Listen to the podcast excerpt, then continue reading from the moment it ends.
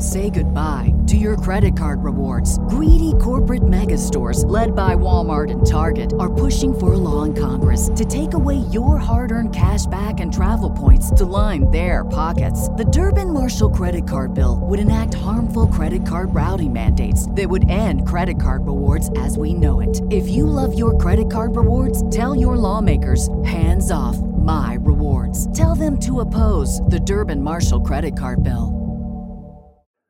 Hey guys, Matt Landfair here with Primary and Secondary. Back in July of 2016, we had an awesome discussion about terminal ballistics. At that time, we called them uh, sit reps, and basically, what a sit rep was was uh, it was a, a, bit more structured. Um, it's a lot closer to what we do now with a modcast. At about sit rep number 12, I decided to stop doing them, and they kind of just involved or evolved into what we're doing now as a modcast.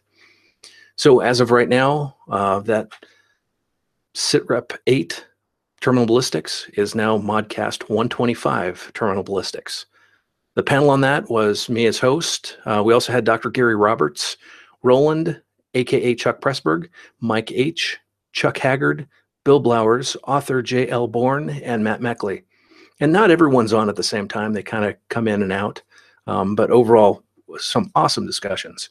Uh, we had a really good time talking about this. Uh, some of the guys really got into subguns, uh, discussed uh, subsonic uh, ammo, which really was cool. Talking about the MP5 and using subsonic ammo with the MP5, and basically it turns into a pellet gun. But also Gary got into a lot of the uh, a lot of the information that people are really looking for when it comes to terminal ballistics. So this was a great episode. So with that in mind, enjoy Modcast 125 Terminal Ballistics. The following primary and secondary Modcast is brought to you by Forge Tactical Training. Forge Tactical is focused on supporting the mission of our nation's armed citizens, law enforcement officers, and military professionals through evolved, realistic training.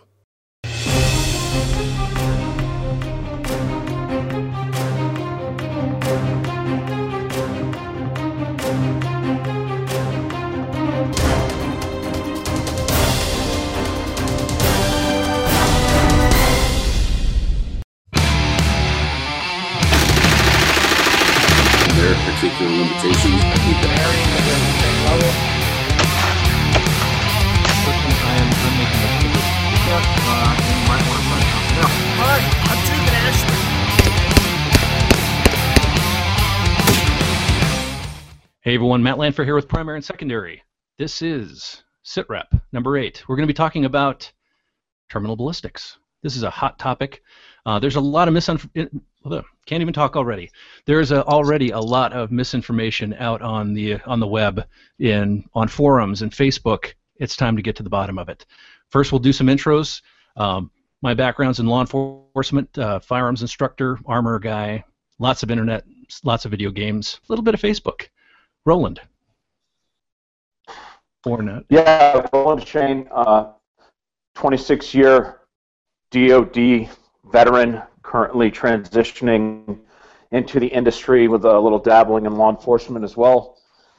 Uh, I have known and talked about ballistics now for at least 15, uh, at least 10 years, probably closer to 15 years with our, uh, our keynote guest. Um, uh, all I've know I've known all of his mentors and uh, talked to them a, as well. Uh, so um, although he doesn't directly represent the Department of Defense or the FBI or anything, the people that do and the people that have uh, concur with um, our guest's uh, methodology about how uh, ammunition should be tested and to what standard. So i will just throw that out there. Cool. Mike. Yeah, Mike H. Uh, longtime trainer um, and human performance um, specialist. Uh, jumped in tonight to um, hear what Doc had to say and what other people might uh, comment on the topics that we have lined up for tonight. Should be an interesting conversation. Everybody that's tuning in, I think you'll be in for a lot of eye-opening discussion. And now we have our, our special guest, uh, Dr. Gary Roberts, also known as Doc GKR. Um, I learned about him on Lightfighter basically this is I don't know if I'm going to say write the book as far as internet information, as far as terminal ballistics are concerned. For me, this is the source. Gary. Uh, well, I'm just a dentist, but I was fortunate enough in my 22-year military career to have trained in wound ballistics at the Letterman Army Institute of Research under Dr. Fackler. And uh, I was the Navy representative for that. And I think I'm the last person he trained before he retired and left military service. Cool. Um, currently, I teach at a large level one trauma center on the West Coast. Um, I'm a graduate of the police academy, served as a reserve police officer, and um, been involved in law enforcement training for many years for a large West Coast agency with, uh, you know, multi-thousand sworn officer uh, contingent. So we've done a fair amount of, of work on this subject. Um, and uh, work closely with a number of uh, law enforcement agencies and military organizations.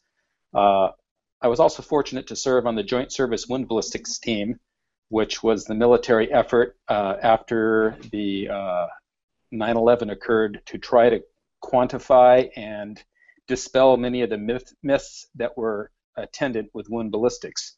Um, and so we gathered a group of ballistic engineers, uh, aeroballisticians, law enforcement, forensics, uh, medical personnel, uh, industry folks, as well as end users into a group to uh, basically delve into every facet of wound ballistics and try to come up with a working summary on um, test protocols, uh, what works, what doesn't, and where we needed to go in the future. And the effort was quite well done. Unfortunately, the final results were pretty much squashed and suppressed by um, Big Army, and the 330-page final paper never made it out uh, into the public light.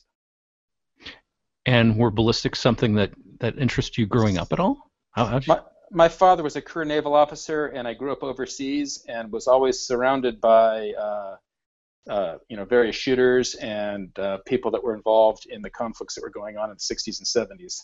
So it was something that I was exposed to quite a bit. Uh, one of my grandfathers was a World War II veteran, fought in uh, Africa, Italy, and uh, the European theater, and I always listened to his stories as well. So I kind of grew up with it. Cool. Cool. Now, in your opinion, what what do you think the biggest misconceptions people have about terminal ballistics? Uh, people get all worked up over the numbers of things like velocity, kinetic energy. Um, they worry about magic terms like hydrostatic shock, and they fail to look at what we're fundamentally doing, which is taking an object and poking a hole into the human body in order to incapacitate the subject and prevent them from causing further harm uh, to the public. So, what are some of these terms then? What are the magic terms? You've already said hydrostatic shock. Oh, what are some of the other uh, snake oil type? All you have to do is go on and start looking at in, any kind of these fantastical ammo things that have pictures of ninja squirrels and talk about, uh, you know, when, when you start thing, seeing shock in big letters, that's a good time to run away. Um, and the people that start touting velocity, the science of wound ballistics, particularly terminal ballistics, has been well known since the late 80s, early 2000s. And there's really nothing new that we're discussing that hasn't already uh, uh, been dealt with. Um, in, in the late 80s, early 90s, uh, Dr. Fackler brought out the whole concept of permanent and temporary wound channels. And what the bullet does in tissue is far more important than anything else. And then throughout the 90s, we developed the whole concept of robust expansion of law enforcement hollow points and barrier blind capability so that by the early to mid 2000s, this was a pretty much a known science, and engineering uh, to design better projectiles was was a, something that was uh, fairly predictable as long as you spent the time uh, doing your research and using proper test protocols. So, what are factors people should be looking at for duty or home defense or self-defense type of ammunition? Well, you know that's another thing whether you're a law enforcement officer or a private citizen, the physiology and anatomy of the aggressor does not change. So what you're looking for is a bullet that meets the requirements that were set forth uh, in the FBI protocol, which is to penetrate a minimum of 12 inches, and to be able to do so whether there's a barrier there or not. Uh, in addition, bullets that go beyond 18 inches are probably wasting uh, the ability to do work at a shorter distance. You, it, it's not necessarily a bad thing to go beyond 18 inches, but you probably don't need to. You could probably have a larger expanded projectile if it stayed in that 12 to 18 inch range. Yeah, the reason I added that differentiating duty, hell with a home defense, self-defense, there are some people that are uh, kind of sensitive to that for some reason, and they don't seem to seem to identify it's the same. It's if it's good for one, it's good for all. But the the keyword duty seems to turn people off, and and they get upset with that. Well, it's kind of odd since a criminal becomes a criminal by preying on the public usually first before the law enforcement gets involved. Yeah. And this, uh, yeah, this is the amount of ignorance that we have to deal with that we're trying to combat. And yeah, Roland, do you have something? Yeah, the uh, the, the comment about uh, taking off on the back end, keeping it around that 18 inch uh, range, so that you can put more more ass into the bullet, meaning more volume, more expansion, uh, and, and, things like that. That that's that's good to note. Uh, but also, if you start extending that penetration out much past about 21, now now you're looking at a, a very good probability that you are going to have uh, that projectile pass through uh, an individual and, and still retain uh, some terminal performance on the backside. So uh, you're, in layman's terms, I'm talking about shoot through.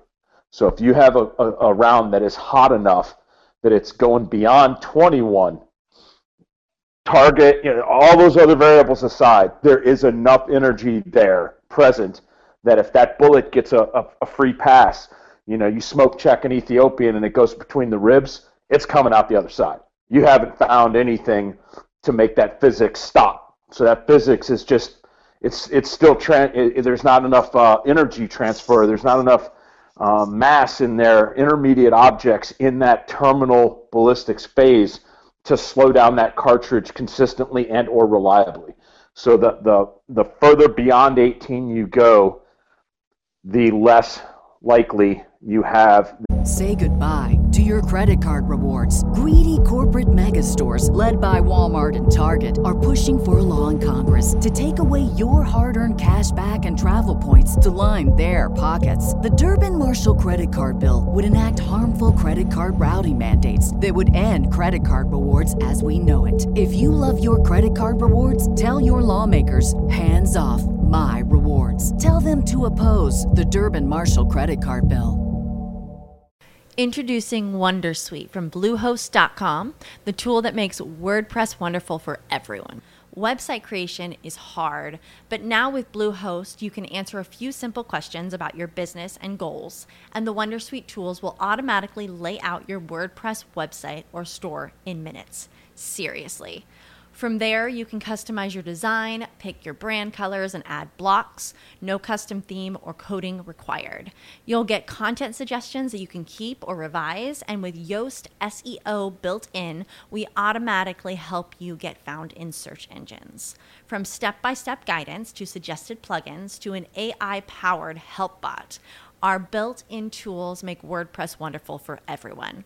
Maybe that's why Bluehost has been recommended by WordPress.org since 2005. Whether you're a beginner or a pro, you can join over 2 million Bluehost users. Go to bluehost.com slash wondersuite. That's bluehost.com slash wondersuite. That you can use the thoracic cavity as an acceptable bullet stop.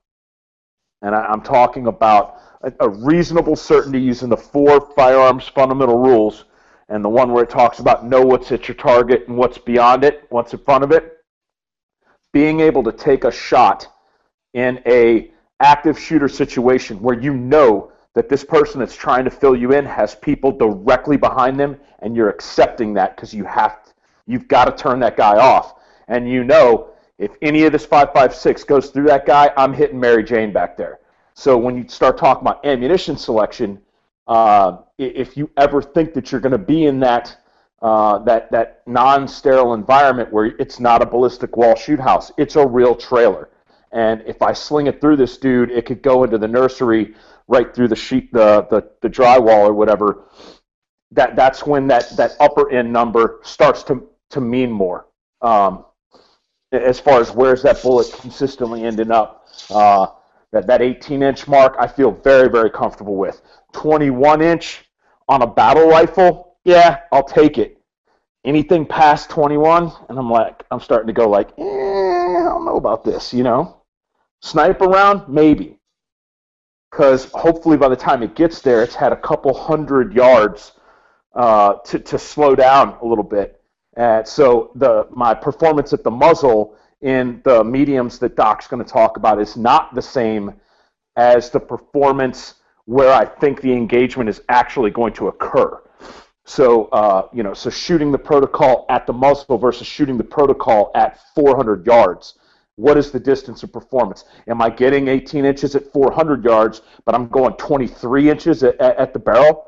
Okay, so now maybe if I'm going to use a semi-automatic gun that's filling a due role like a, a designated marksman, I need to know that my load that is optimum for shooting people far away from me is potentially dangerous from an overpenetration standpoint if I'm using that same mag of ammo to, to clear through an urban structure to get up to the rooftop that I want to be. And maybe I've got to look at a dual load uh, answer to that. Uh, uh, you know, a, a, bullet that, that doesn't give me that awesome long range uh, long range ballistic uh, BC, but up close it expands the hell out like big, which slows down that mass and keeps it from coming out the backside. That's that's just kind of my my little kind of uh, real world application of, the, of that high end number that, that Gary just mentioned. And Gary, you can go back and correct anything that I said if it was incorrect. No, you were right on. Uh, if we look at the NYPD SOP 9 data going back to the time when they were carrying the 115 FMJs for their nines, and then they transitioned to the 124 plus P gold dots, there was a marked decrease in the amount of shoot throughs that causes caused injury to other officers and to the public. Once they transitioned from that full metal jacket bullet that was sailing out 21 25 inches to the uh, gold dot that was staying in the 12 to 18 inches it went from like double digit shoot throughs down to less than like you know three or four a year.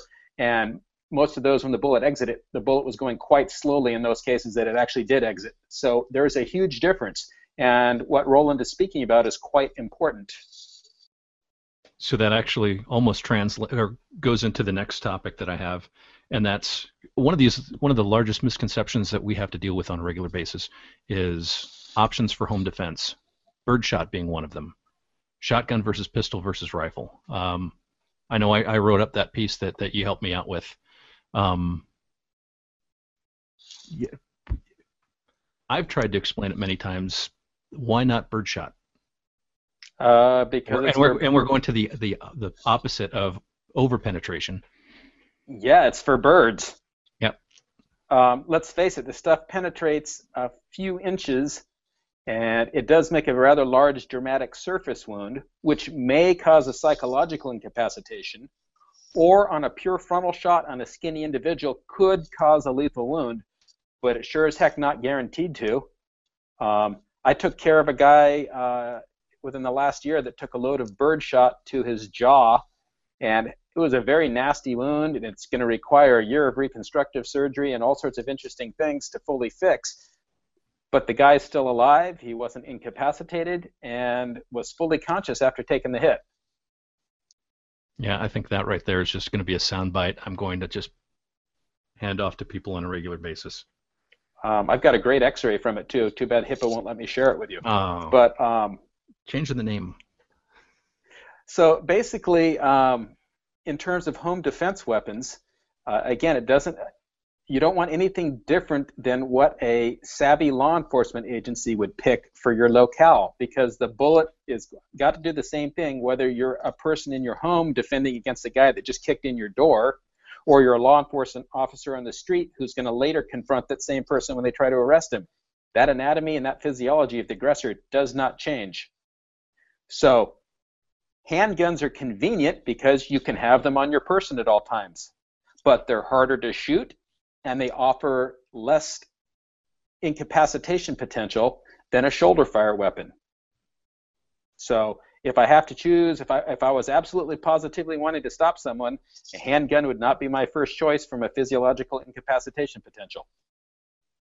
Now, as far as shotguns concerned, my understanding is start about number four shot and then work your way up to well, slugs. I think number one buckshot is probably the optimal. It gives you the 12 to 18 inch penetration. It gives you lots of uh, nice, uh, you know, typically you know 15, 30 caliber pellets. Uh, it's probably the best loading out there uh, in terms of, of uh, optimizing penetration versus the desire to not have over penetration and maximum hit potential. In fact, between number one buckshot and the typical double aught nine pellet load, you actually have 35% more tissue crush using the number one buck than you do the double aught. So I, I don't understand why people choose double aught or triple aught when they can choose number one. Cool. Uh, and I love slugs. Slugs are absolutely awesome. What about for residential use, though? Well, for residential use, it comes down to um, exactly what uh, Roland was saying before. Know your backstop, know your, what's in front of your target, and what your intended purpose is. Um, so, in a residential area, if you're going to use a slug, plan on it coming out the backside.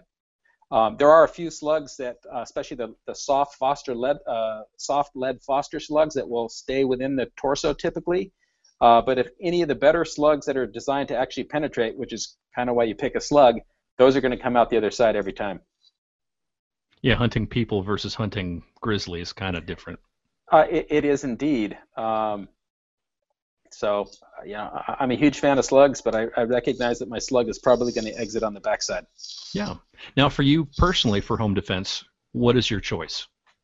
Uh, or what would be your choice if you could? My first choice would be an AR-15. An AR-15 is the ideal defensive weapon um, for a variety of reasons. Um, probably more Americans have been trained to use an AR-15 than any other uh, firearm currently uh, available, uh, given all the number of veterans we have, uh, law enforcement officers, and people using AR-15s for uh, match use and for hunting purposes. So that's probably the most ubiquitous most highly trained rifle or shoulder fired weapon currently available in America. In addition, it has relatively low recoil, so it's quite easy for smaller statured individuals to utilize. Um, as a police officer, I rarely saw female officers wanting to grab the 870 out of the car, but most of them were quite willing to grab an AR 15. Um, and then finally, the AR 15, because of its small caliber lightweight projectile design, tends to have less penetration um, in an urban environment uh, than pretty much any other weapon system that we have available to us that's yet still effective at incapacitating folks. So it's probably the safest weapon to use in an urban environment. It's probably the easiest to shoot. We have more Americans trained to safely use it. That would be my first choice. Amen. And I don't know, I don't understand why it's so difficult to understand, but it's it's easy. It's plain. It's yeah. Um, we oftentimes see people recommending a shotgun, and shotguns are great and all, but uh, and, and if I was facing one individual who was not wearing body armor, a shotgun would probably provide more tissue destruction on a shot per shot basis than anything else. And I would be quite comfortable using a shotgun in that role. However, shotguns are probably the hardest weapon system we have out there to use effectively. It has substantially more um, recoil, so smaller statured individuals, unless they're very well trained and experienced, will find it difficult to use. It's hard to reload under stress. And I, I find it interesting because a standard pump action shotgun, like many people seem to think is all that we need uh, under their very, rather strange interpretation of the Second Amendment. If I empty a five round uh, magazine of a, of a pump action shotgun. And heck, even a double barreled shotgun, I'm actually going to put more projectiles downrange than if I empty, empty an entire AR 15 30 round standard capacity magazine. So if we're really worried about the number of holes in, in uh, an aggressor and we're worried about the number of projectiles launched, a shotgun is probably going to be the worst defender. And so I'm not quite sure why so many people who are against AR-15s are recommending shotguns when in fact they're putting more projectiles downrange with less control it's kind of kind of illogical. It's the internet. Everyone's right. Yeah. Mike, have anything to add on any of this? Yeah, Doc. Uh, quick question for you. Um, what do you see as the biggest obstacle when it comes to um, law enforcement becoming more cognizant and aware of the um, issues we're discussing tonight? I mean, is it is it command staff? Is it um, a culture that's been around, uh, an institutional culture that's been around for a long time, and people are not willing to change? It's what they don't know, what they don't know, um, or is it a combination of all of those things? What do you think? I think it has several factors. I think in the early 1990s through mid 1990s, I think we had a lot of officers that paid attention to this because of some of the deficits associated with lightweight, high velocity uh, handgun projectiles that didn't offer enough penetration and were very poor at barrier capability against vehicles and against other intermediate barriers. So there was a lot of research on the subject. There were tons of lectures and law enforcement um, seminars about this. Well, most of those guys, you know, have now retired from law enforcement. And we have a whole other generation of officers who were never exposed to that solid scientific information and instead are being swayed by what they see portrayed in the media, in video games, and on the internet, most of which, when I see it, is wrong.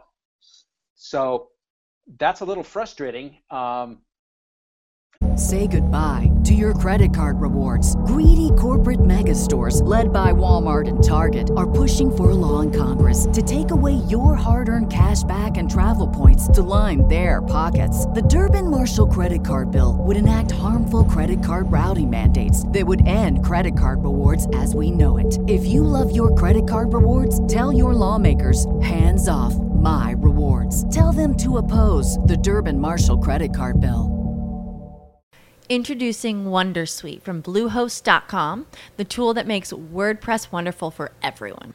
Website creation is hard, but now with Bluehost, you can answer a few simple questions about your business and goals, and the Wondersuite tools will automatically lay out your WordPress website or store in minutes. Seriously. From there, you can customize your design, pick your brand colors, and add blocks. No custom theme or coding required. You'll get content suggestions that you can keep or revise, and with Yoast SEO built in, we automatically help you get found in search engines. From step by step guidance to suggested plugins to an AI powered help bot. Our built in tools make WordPress wonderful for everyone. Maybe that's why Bluehost has been recommended by WordPress.org since 2005. Whether you're a beginner or a pro, you can join over 2 million Bluehost users. Go to bluehost.com slash Wondersuite. That's bluehost.com slash Wondersuite. Because the information was once well known and it seems to have been lost over time. Uh, I think we say this, see the same thing on the military side. Uh, there was a military unit that had me out in 2002 to give a two-day lecture for them, and uh, you know provided it. I left them a bunch of material there when I left, and they just called me a couple months ago and said, "Hey, can you give us information on such and such a topic?" And I said, "Hey, I, was already out there in 2002. Your commander had me, you know, give this two-day briefing to you guys. Where's all that information?" And given the passing of time people moving on to different assignments, people retiring, all that information had been lost. And we have this whole other generation of kids in the military, as well as officers in law enforcement, that just don't have any idea about any of this information. Uh, I'm going to jump in here as well because it shaped my um, ignorance uh, and downright misconceptions about uh, terminal ballistics. My, my dad retired in 86, I believe, and he went to go work for DOE as a, uh, as a firearms trainer. And he came back with a VHS tape from, from uh, work, and because uh, he was always bringing home videos of like officer uh, uh, survival, freaking AAR footage from the police academy, and, and you know, he would sit down and talk about the vignettes and what this officer did wrong and and and that, and I just ate that stuff up because I was planning on coming in the military, and it, it interested me a lot, and I wanted to be a cop when I got out of the military and all that stuff. So anyway, The name of this video, and when I say it, Doc is gonna start getting Forest Whitaker eye. Uh, it was called uh, "Deadly Weapons, Firearms, and Firepower," and it was the biggest uh, propaganda hack job. Uh, like like it it was basically a crystal ball into the derp that is now YouTube gun fucking review shit. But but it was it was packaged and sold as legit legit whatever and people bought this video like like it was flying off the shelves in in departments like agencies were watching this redneck fucking bullshit and uh, taking it as as gospel and what this guy did was he it was basically a giant plug for the Glaser Safety Slug or pre-fragmented projectiles. And so what he did was, because everybody was talking about the human body, it's made up of so much water and displacement and hydrostatic shock, like all of that shit that has been debunked was still a thing. So his medium was milk jugs full of water with a pine board sternum, uh, three quarter inch or one inch pine board uh, sternum, and he shot ball versus hollow point versus Glaser safety slug in like every caliber from 32 all the way to 40, 44 Magnum. And, you know, he's hitting these milk jugs with full of water with Glasers and like they're literally like once he got above like 38 special it was tearing the milk jugs in half they were fucking exploding and it's like ooh ah you know. Then he goes over to the car and he uh, puts a IPSC target with a, a COP 3 Alpha uh, vest on, and he uh, it's an old, like late 70s, like back when cars were still had ass, you know, there was still metal involved, and he starts firing at this car door with all these various calibers, and then like showing what went through, what didn't go through, et cetera, et cetera, et cetera, you know, and he shoots the side door of this car with an AR-15 and the 5.56 round doesn't even go through the car door. Uh, it, it's like caught on the inner lining of, you know, by where the door handle's at on the inside. Now, there's no um, thought taken to where along this door were these rounds going. Did the 38 special get a clean shot through? And uh, the 44 had you know, two layers of steel where, where he shot it at that point. Like there was no analysis of what was inside of the door. It's just it hit the door and did it go through the door? And then you know he shoots a, a 12 gauge slug and it goes through the car door, through both sides of the cop's vest, and through both sides of the other car door. So when you get done watching this movie, uh, you uh, basically want to load up uh, some Glaser safety slugs, like my man did in uh, in Manhunter, which was you know the Michael Mann film uh, based on the Silence of the Lambs series, and old boy had Glasers in that movie and uh, and you wanted to never ever ever have an M a Mini 14 or an AR-15 because they can't even go through a car door. You want to have a uh, shotgun in your cruiser. That that's going to be where it's at, and that's like 1988, you know. And so so on one hand, you have people that actually know that are trying to field patrol carbines, and now you have an entire generation of police officers that grew up under this misconception that pre-fragmented projectiles are are, uh, are good shit, taking into no account of intermediate barriers other than the guy's sternum, and and this uh, preposterous notion that you can't shoot 556 through a car. You know, um, um, amazingly, uh, you know, I went to a shoot with Shrek where we, we shot a minivan, and uh, I had a mag of frange left over from doing something. I was like, you know what? I've never shot frangible into a car, and that that pre-fragmented 556, you know, pressed uh, uh, particle board, you know, bullet, whatever you want to call it.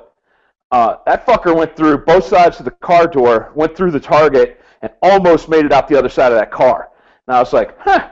So RLP's got a little bit more ass than I thought it had, you know. So here I am smoking through a car with fucking frange uh, and, and an assault rifle, and you know, so that that that video alone first off, it made I believed everything that was in that video because I was a sophomore in high school when I when I read it, and it took years of show me to to unlearn the derp that that one fucking videotape uh, indelibly fucking branded onto my brain housing group.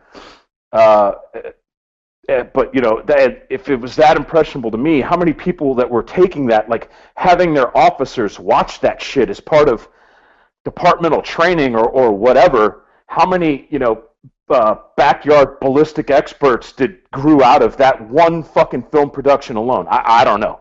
You know, though, we have even more now. YouTube, it's full of it, and we have so many. There are so many more issues. There's so many more misconceptions, and there's so much more. And this is a word I'm trying to avoid using, but there's so much more derp. That's where we come in.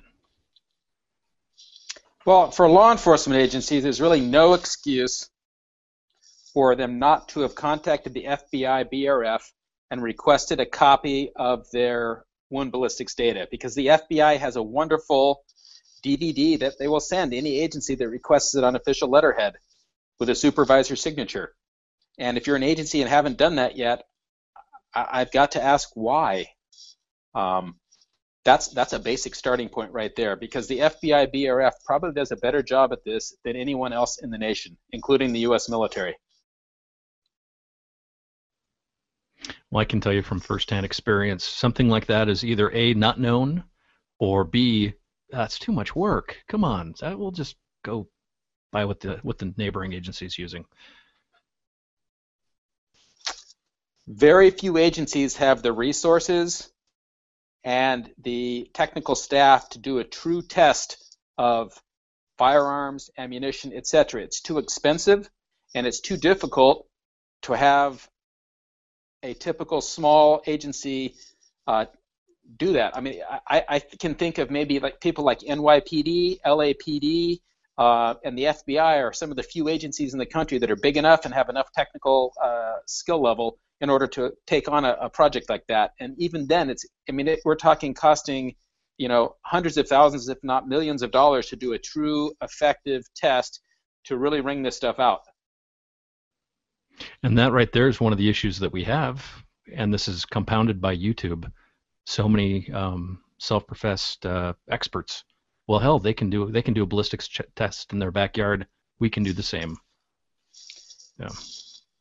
You know, it's a little harder to do correctly. It's very easy to do incorrectly. Um, I see a lot of people using synthetic gel on these videos, and it is not the same. Uh, I cannot recommend it um, because it will give you false results and it will um,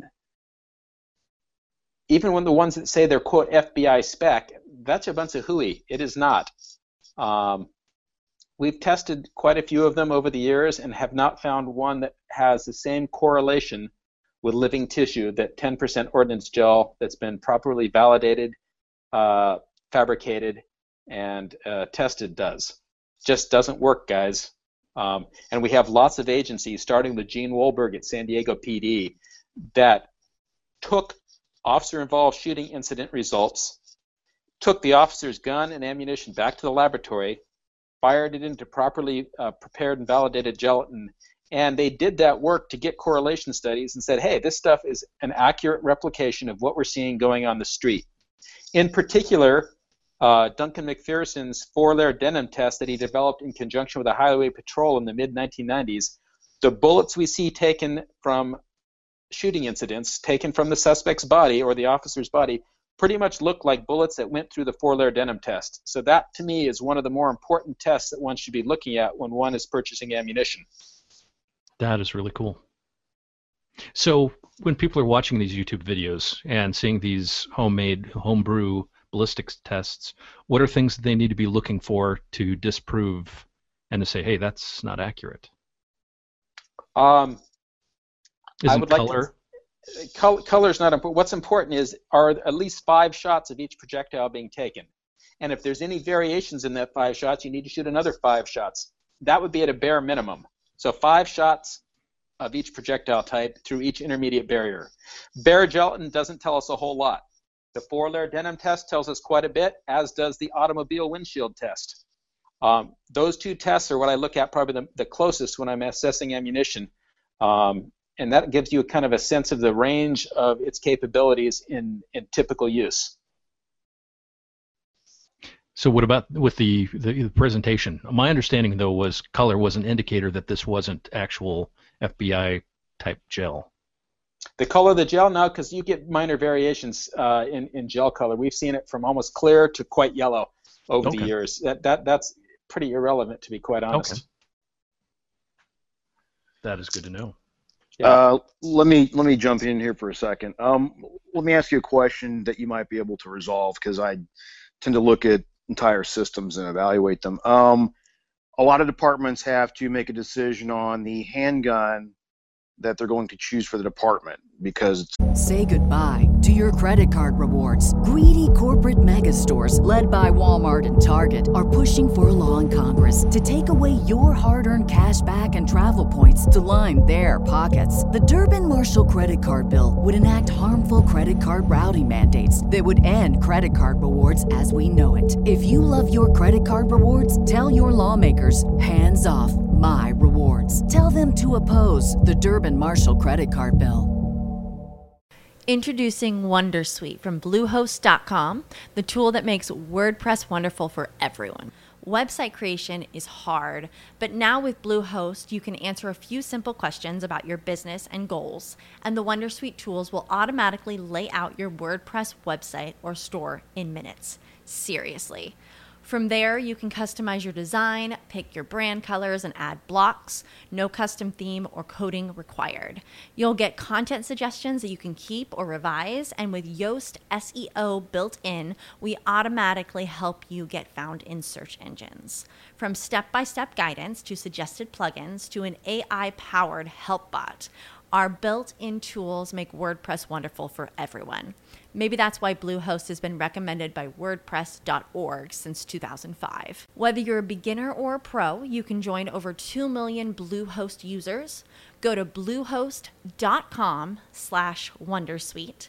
That's bluehost.com slash Wondersuite. something they have that's legacy they want to transition from, or they've have done some research or gone to a meeting and decide they want the new heat. Um, how do you resolve the issue between the uh, most effective round um, versus handgun selection? Well, I think the first thing you have to do is take a look at the shooting skill of your agency. And is that going to be improved with a new weapon system and and or a new caliber? Um, if your shooters are not up to snuff, you want to put your time, money, and effort into that before you start looking at hardware. Now, if that's up to snuff, or you have defective hardware to start with, okay, then let's start looking at a weapon system. But the first thing you want to pick is what do you want your projectile to do? So you pick your caliber and you pick your ammunition first, and then you go find a handgun that that projectile and caliber will work with. Uh, to do it the other way around, to pick your handgun first and try to shove ammunition there is kind of ass backwards. So I, I- think if you want to say have improved scores in uh, in shooting and your shooters are marginal shooters or whatever, okay, let's look at, at an easier to shoot caliber. Maybe they're shooting 40 caliber Glocks right now, and they have a lot of smaller statured individuals. Maybe they don't have a lot of time on the range. So okay, let's take a look at going to a nine millimeter and let's look at what our parameters are. Are we a highway patrol agency around vehicles all day? Are we an urban agency? We pick a load that works for the setting they're in, and then pick a handgun that works with that load. That's pretty basic. Yeah, that's kind of what I was driving at, and sadly, I think uh, most agencies and departments around the country do it backwards, which is unfortunate. Certainly, the Army's modular handgun program is an example of doing it exactly the wrong way, whereas the recent FBI procurement of a new handgun was probably doing it the correct way. Roland? So, just jump on, on what Gary said, but kind uh, kind of applying it to something that we were talking about earlier. Gary said, uh, "What what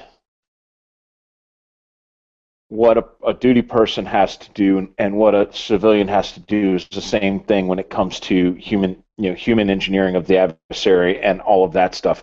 The roles uh, and setting in which you have to do that could be different. If you have an AR-15 in your house for home defense, you are probably not going to shoot through the wall to your home in order to score hits on this individual. So the intermediate barriers but you and the person that you are finally positively identifying is committing a hostile act or intent within your structure and, and within your law and, and uh, jurisdiction, allowing you to use um, self-defense in, in defense of yourself or others.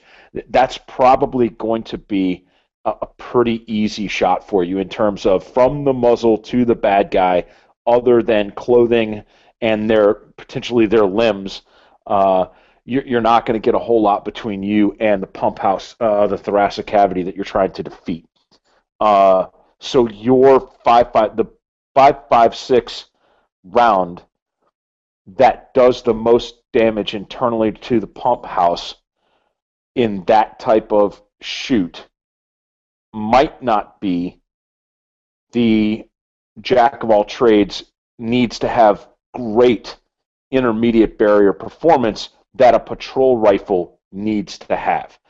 So although the bad guy is still the same, the chances of you hotting a dude up through his car door and or window with your home defense rifle, not your truck gun, your home defense rifle are not as high. So if you find a cartridge that gives up some in the intermediate barrier capability in terms of jacket separation and uh, retained bullet mass and these other things that that Doc uh, can talk about when he talks about intermediate barriers. I'm just saying that that as a general rule, if it's good enough for cops, it's good enough for you. But if you don't do everything that cops need to be able to do, you might be able to find a bullet that's better for you than it is for the police. Looking at the very narrow application of what that rifle in that room in that house is going to do. You might be able to find a better man killer that just don't do so hot through laminated auto glass. Does that make sense, guys? It does. It, it does indeed, and I, I, I agreed with you uh, for many years, and I've been on a consultant to a couple cases. Uh, in one case, the bad guy was leaning around the hallway, sort of a corner of, of uh, walls, shooting at the homeowner uh, person, and the bullets were hitting that corner of the wall where there was a bunch of two by fours, and none of the bullets were getting through the wall to the bad guy. In another situation I'm aware of, the bad guy was hiding behind a couch, and the couch had a fairly robust wood frame, and the bullets were having difficulty getting all through the padding of the couch and the wood frame and everything to the bad guy as well. So I, I kind of have swung back a little bit towards that maybe intermediate barrier capability is not a bad idea for a homeowner. But what Roland is saying is, in general, you're, you're generally you're going to have an unobstructed shot. But I now have seen a few shots uh, in cases where that's not the case, and so you uh you yeah. actually missed you actually missed the modcast where I was talking about shooting up in the liquor store, and uh, the, the fact that the ho hos and the Cheetos and everything that's on the counter that's not a real corner. That's a bunch of air-filled bags with with cheesy poofs in them. So uh, if you need to get them out there, as in shooting through stuff to get to your bad guy, um, then you should probably go ahead and do that because um, cheesy poofs are not going to stop your bullets. Uh, and uh, so, yeah, I, I, I get it. I, I, actually made that exact same analogy of having engaged engage partially obstructed dudes rather than give up full give up full concealment in order to take that clean unobstructed shot. Like know what your bullets can go through, know what your bullets can't go through, and don't be afraid to shoot through things as long as you know that there's nothing between what you're shooting through and the bad guy that you couldn't see. Absolutely. One of my favorite things to do back when we had a robust simunitions training program at uh, the PD was to create a, um, a, a barrier at the front door to the structure that they were going to breach so that the wall, as the guys were setting up uh, at their breach point, the wall was actually made out of butcher paper or cardboard or something like that. And as the team was setting up, uh, we would, uh, the role players would ambush them through the side of the wall and just shoot them right there uh, at the breach point. And the guys hadn't figured out at that point to bring a set of shields and place them uh, against the side of the house as they were setting up on their breach point. And a number of, uh, of local SWAT teams, as they were doing this munitions training, got surprised with that because Guess what? Bullets come through walls, uh, as sadly the guys in Oakland found out a number of years ago. Or, or Waco even before that. Absolutely. And Ogden in Utah, just in the last couple years. So Matt, you have a list of uh, questions that have been submitted. What's what's up next on the the list? Yes. Okay. So um, when trying to select uh, the proper ammunition for your rifle, what are the factors if you're using a say a 10-inch rifle versus a 16-inch? Are you looking at you want heavier versus lighter, or or is it completely based on the construction of the of the round itself? Well, are we talking 5.56 here, or are we talking yes. another oh, caliber? I'm sorry. Yeah, 5.56 for, with an AR-15. Well, first of all, I would say probably stick with 11.5 inch barrel rather than going down to 10 if you're using 5.56 from a functional standpoint. Mm-hmm. And then from there, you know, the um, your your best bet is probably to stick with one of the barrier blind type law enforcement loads that have proven to function in the you know 12 to 16 inch barrel lengths that we're typically seeing in law enforcement these days. Things like the trophy bonded bear claw, Speer gold dot, um, the loads using the Barnes all copper bullets, or the Hornady GMX style all copper bullets, um, Remington Core-Lokt ultra bond, things like that. Uh, those tend to have a lower upset threshold and will t- still tend to work at the lower velocities one's going to see with a, a SBR. So then, with say a 16-inch rifle, then what what should one be looking for, or is the is it the exact same? Exact same thing. When you start getting down to the longer um, the longer barrels, you could consider going to a fragmenting load like a, a 77 grain Mark 262 or 75 grain OTM from Hornady. Uh, but then you're giving up a lot of the barrier capability. Uh, if all you're doing is long range open shots, go for it. Um, but like I said, I, I, think I would rather retain some of that barrier capability uh, than give it up. And, and let's face it, with a 5.56, even with a barrier blind loading, you're penetrating less than your handgun's going to. So you're not really creating a problem by having a barrier blind load in a 5.56 carbine. Uh, yeah, just for the people that are listening, maybe you can um, give a brief definition of um, what barrier blind means. We know what it means, but a lot of people don't. So blind to barriers simply means that the projectile behaves the same whether it hits the target uh, directly or if it first has to go through a barrier before reaching the target. And the uh, the better projectiles will not have their terminal performance degraded by an intermediate barrier. Okay, and, and I, I, you just brought up a very, very good point, um, Mike. Let's let's go ahead and talk. You know, from from from a, a military doctrinal definition standpoint of ballistics, um, uh, your your external ballistics start at the crown of the muzzle and they end when the bullet hits something terminal ballistics start when the bullet hits something and end when the bullet is fucking eliminated all of its energy. So when we start talking about uh, external ballistics, are like what your precision guys are always opining about. Uh, BC, velocity, max ord, uh, you know, all of those things. Uh, the ability to uh, to be affected by uh, the environment, wind and and heat and, and temperature variances and all that crap. That's all external ballistics. Terminal ballistics start when it hits something. That could be the fucking twig in front of your rifle. That could be another intermediate barrier like like Gary's talking about, or that could be when we hear terminal, we think terminate or finishing or whatever. That's the final stage, not terminal like killing. Um, so so that that's the terminal phase of the ballistics.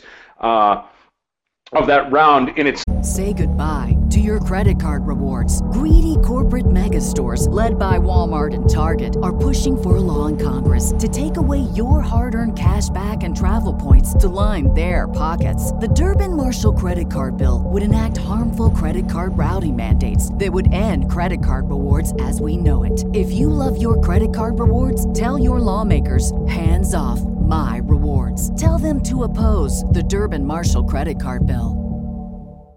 Introducing Wondersuite from Bluehost.com, the tool that makes WordPress wonderful for everyone. Website creation is hard, but now with Bluehost, you can answer a few simple questions about your business and goals, and the Wondersuite tools will automatically lay out your WordPress website or store in minutes. Seriously. From there, you can customize your design, pick your brand colors, and add blocks. No custom theme or coding required. You'll get content suggestions that you can keep or revise, and with Yoast SEO built in, we automatically help you get found in search engines. From step by step guidance to suggested plugins to an AI powered help bot, our built in tools make WordPress wonderful for everyone. Maybe that's why Bluehost has been recommended by WordPress.org since 2005. Whether you're a beginner or a pro, you can join over 2 million Bluehost users. Go to bluehost.com slash wondersuite. That's bluehost.com slash wondersuite. Life, which starts when, when it's the the in, internal to the gun when the powder is initiated and it starts to go down uh, go down the barrel. And then it ends when all of its energy is done. That that that was the short little happy life of the bullet. Um, and and the, the phase of its life that we're talking about is that terminal ballistics when it hits something or it hits the guy uh, all of that is contained within the face because the bullet is going to start doing different shit. It might change direction, it might change speed, it might change its mass, it might change its shape. Barrier blind has the least amount of changes to the mass of that load as it passes through other stuff before it gets to what, what you wanted to start doing damage on. T- tweak me left or right a little bit, Gary, if I'm fucking that up. No, uh, Roland is absolutely accurate.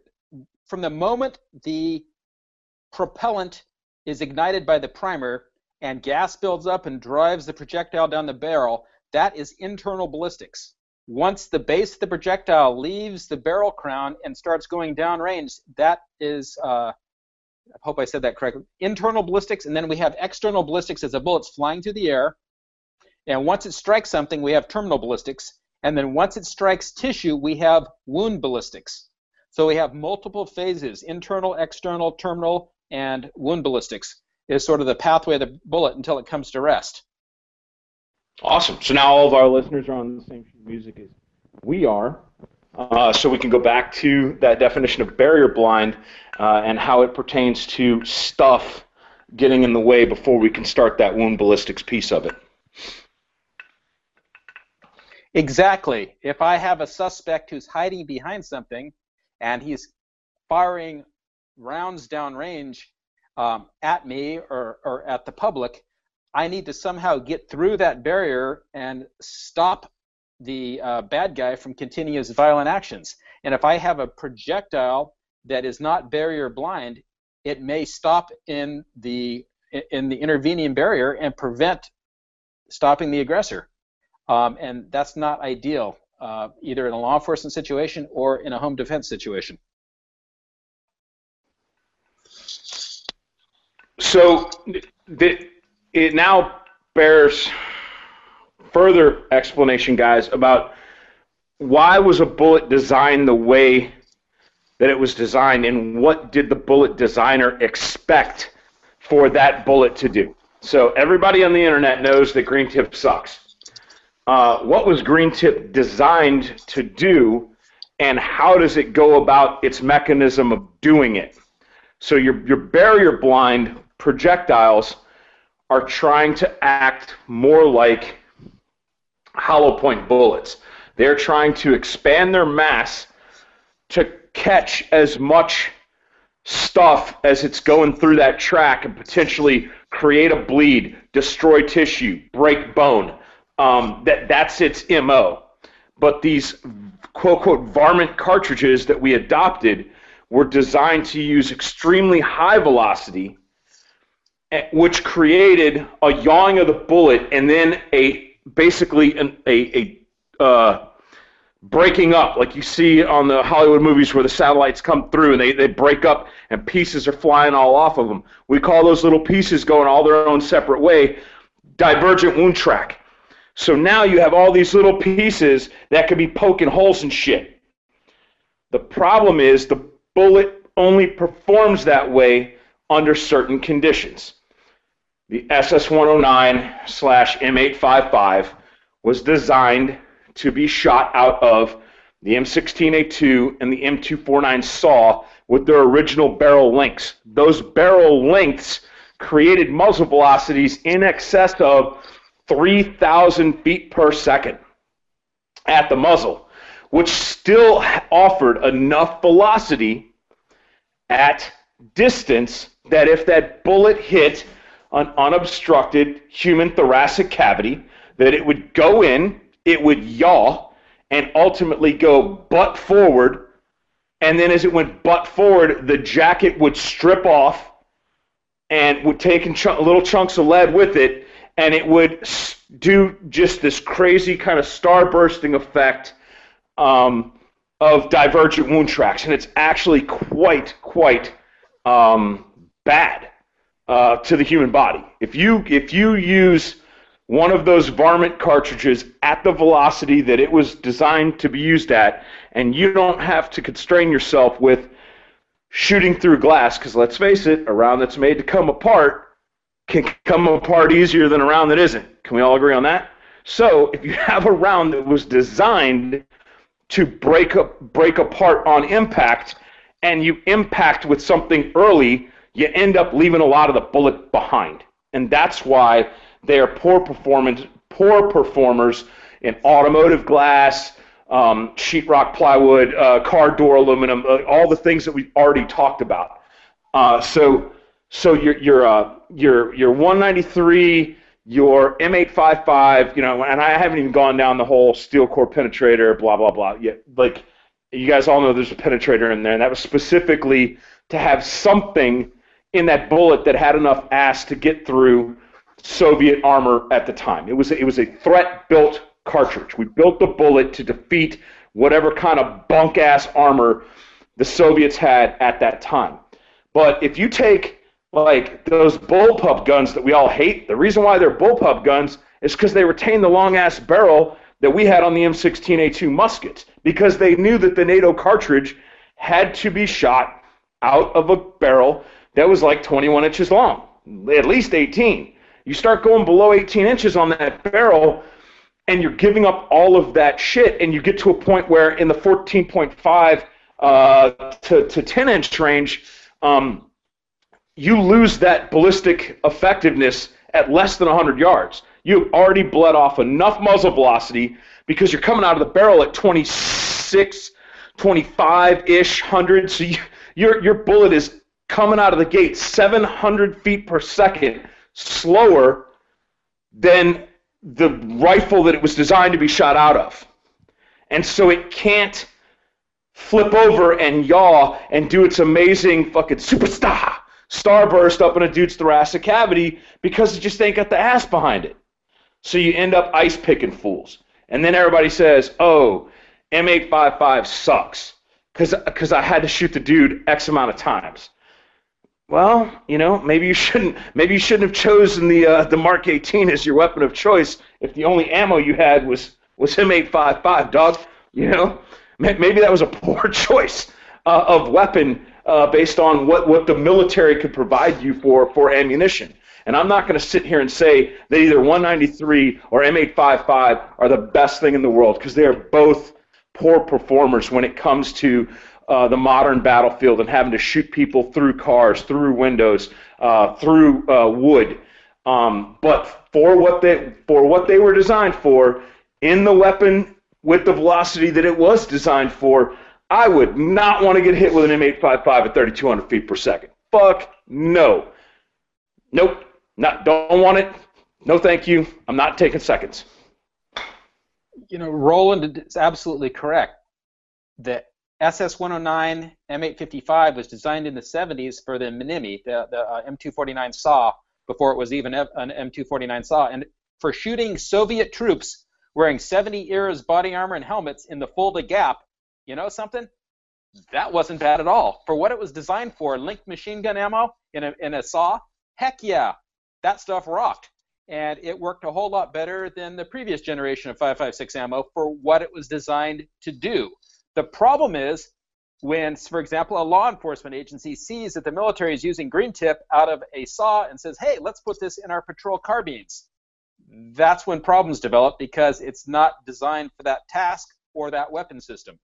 And that's why, as Roland said earlier, you have to look at the entire uh, weapon as a system. It is a firearm. It is the cartridge. It is the projectile. It's the magazines. It's the ergonomics. It's a system. And if you don't look at it as a system, um, that's when bad things happen. It's kind of like our discussion from last Thursday night vision system the laser, the helmet, the nods. Systems, they're good. Hi, Chuck. How's it going? Have anything to add? Newfangled technology. You're still muted. There you go. Sorry, I was having a computer issue. My uh, unmute button wasn't wanting to work. No worries. So I was just listening in, trying to catch up, uh, listening to the smart guys talk. I was uh, late to the show today. Anything to add? Any, uh, anything? Uh, I don't know if you heard the the discussion about uh, law enforcement selecting ammunition and how to go about doing so, and how to get in touch with the FBI for information. Did you have any? Uh, I did not. I walked into the uh, green tip discussion as uh, about where I showed up. Um, and yeah, the, from my the all the studies I've done in a historical perspective, if you look at um, you know what Roland was was talking about, where it was what it was designed to do. Uh, it was a happy accident that M855 even yawed and fragmented at all because the original designers didn't care about that at all. They wanted to wound people through body armor and steel pot helmets uh, at a distance greater than they would they were able to do it with M80 ball. And they really only cared about poking holes in people at a distance wearing that specific stuff. Um, when you look at what the bullet was designed to do, which was, and maybe Gary can help me out on that. I think that Soviet body armor was uh, it was called CRISAT, like C-R-I-S-A-T, something like that. And it was some layers of ballistic nylon and titanium plates. So when you have a test target and somebody's building a bullet, uh, they wanted to go through that target. They're going to build the bullet to to you know beat that test so they can win that contract. That's not necessarily going to end up to be the best bullet for the battlefield. Um, you know, my knowledge, they didn't shoot through things like uh, cars or windshields or you know they didn't add layers of like chest rigs with AK mags or anything like that to it. Uh, a lot of the Europeans that were involved in that, uh, they think uh, things like M- M93 ball that tumbles in fragments is uh, you know, inhumane. Say goodbye to your credit card rewards. Greedy corporate mega stores, led by Walmart and Target, are pushing for a law in Congress to take away your hard earned cash back and travel points to line their pockets. The Durbin Marshall credit card bill would enact harmful credit card routing mandates that would end credit card rewards as we know it. If you love your credit card rewards, tell your lawmakers hands off my rewards. Tell them to oppose the Durbin Marshall credit card bill. Introducing Wondersuite from Bluehost.com, the tool that makes WordPress wonderful for everyone. Website creation is hard, but now with Bluehost, you can answer a few simple questions about your business and goals, and the Wondersuite tools will automatically lay out your WordPress website or store in minutes. Seriously. From there, you can customize your design, pick your brand colors, and add blocks. No custom theme or coding required. You'll get content suggestions that you can keep or revise, and with Yoast SEO built in, we automatically help you get found in search engines. From step by step guidance to suggested plugins to an AI powered help bot. Our built in tools make WordPress wonderful for everyone. Maybe that's why Bluehost has been recommended by WordPress.org since 2005. Whether you're a beginner or a pro, you can join over 2 million Bluehost users. Go to bluehost.com slash wondersuite. That's bluehost.com slash wondersuite. I think it was the Swedes that started designing M855 that specifically would not fragment. Uh, and I've seen tests with some of the British uh, SS109 M855 type ammo, and it also doesn't fragment because they put a thicker jacket on it. They do that on purpose because they're trying to limit the fragmentation in tissue because it's, I guess, it's not nice to shoot people with fragmenting bullets in a battlefield scenario, you know. Uh, I, I missed the part about the uh, the police uh, choices for police ammunition. Um, I have to. I talk to people regularly about that.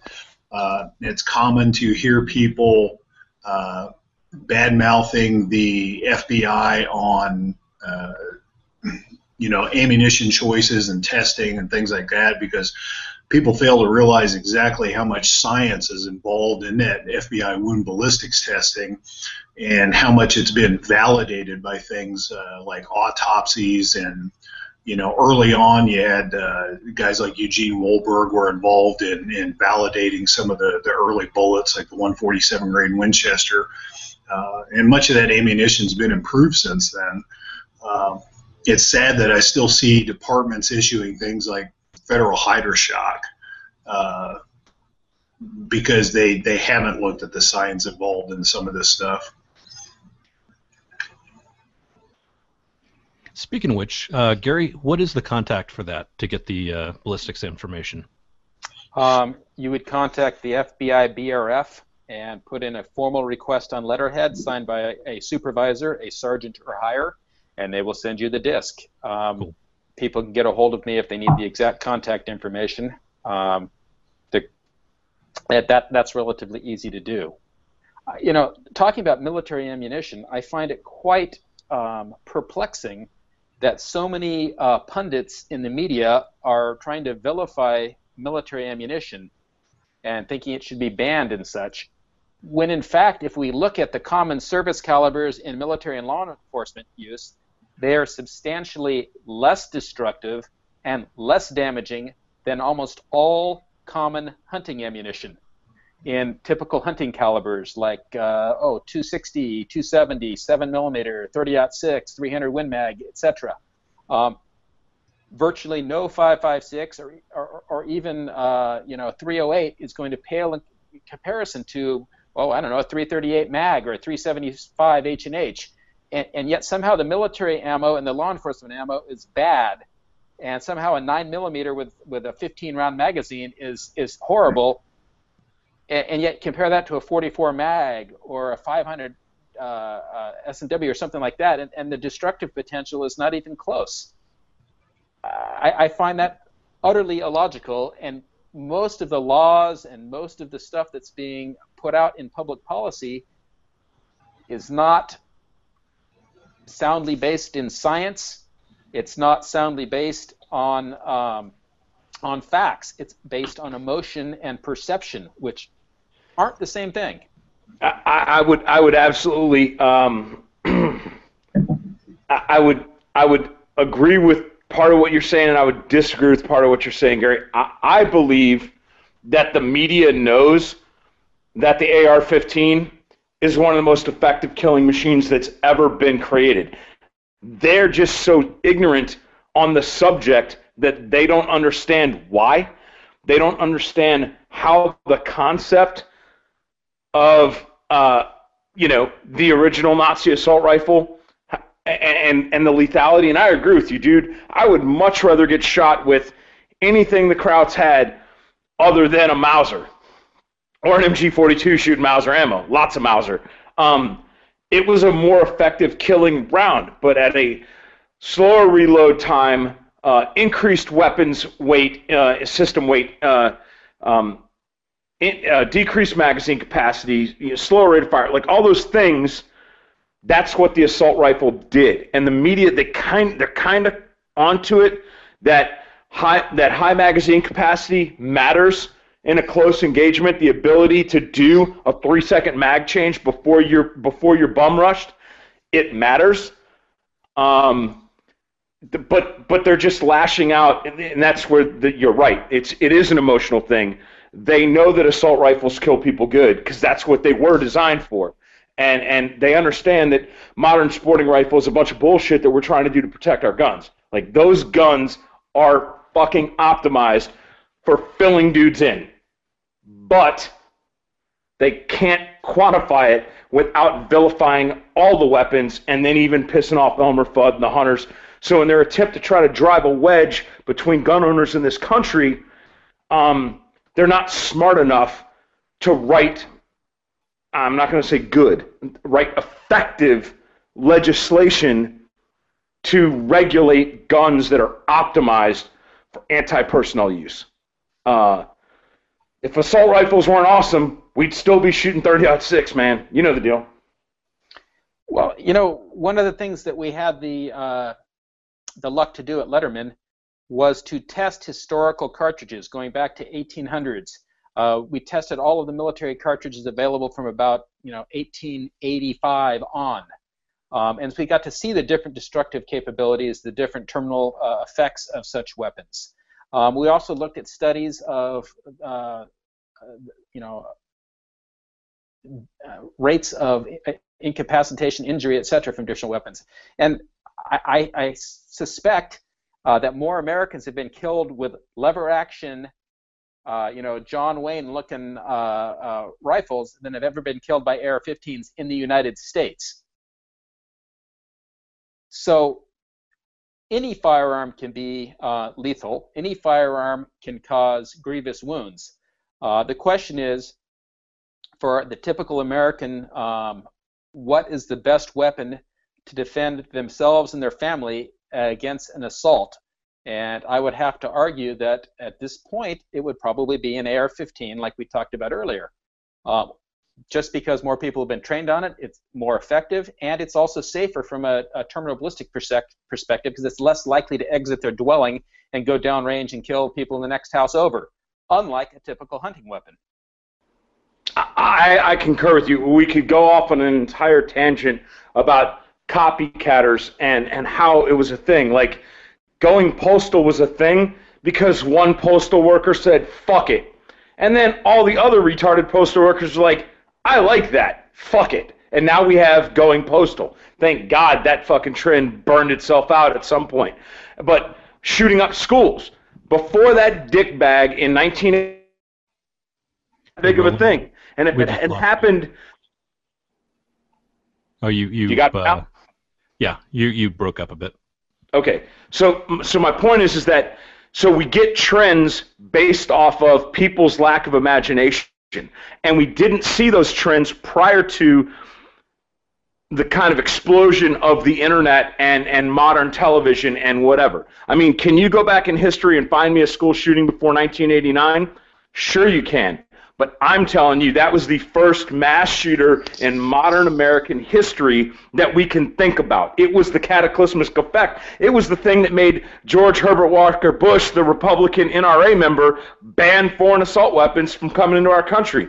Because some dude with a fixed bayonet, fucking AK, walked into a schoolyard and started smoke checking kids.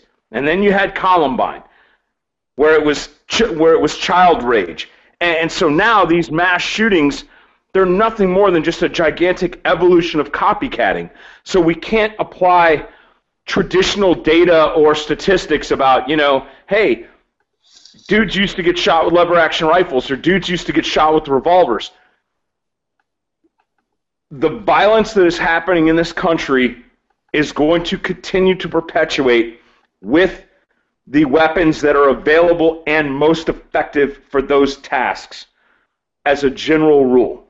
So we can stick our head in the sand as gun owners and like pretend that violent crime with so-called assault weapons is going to decline. It is not.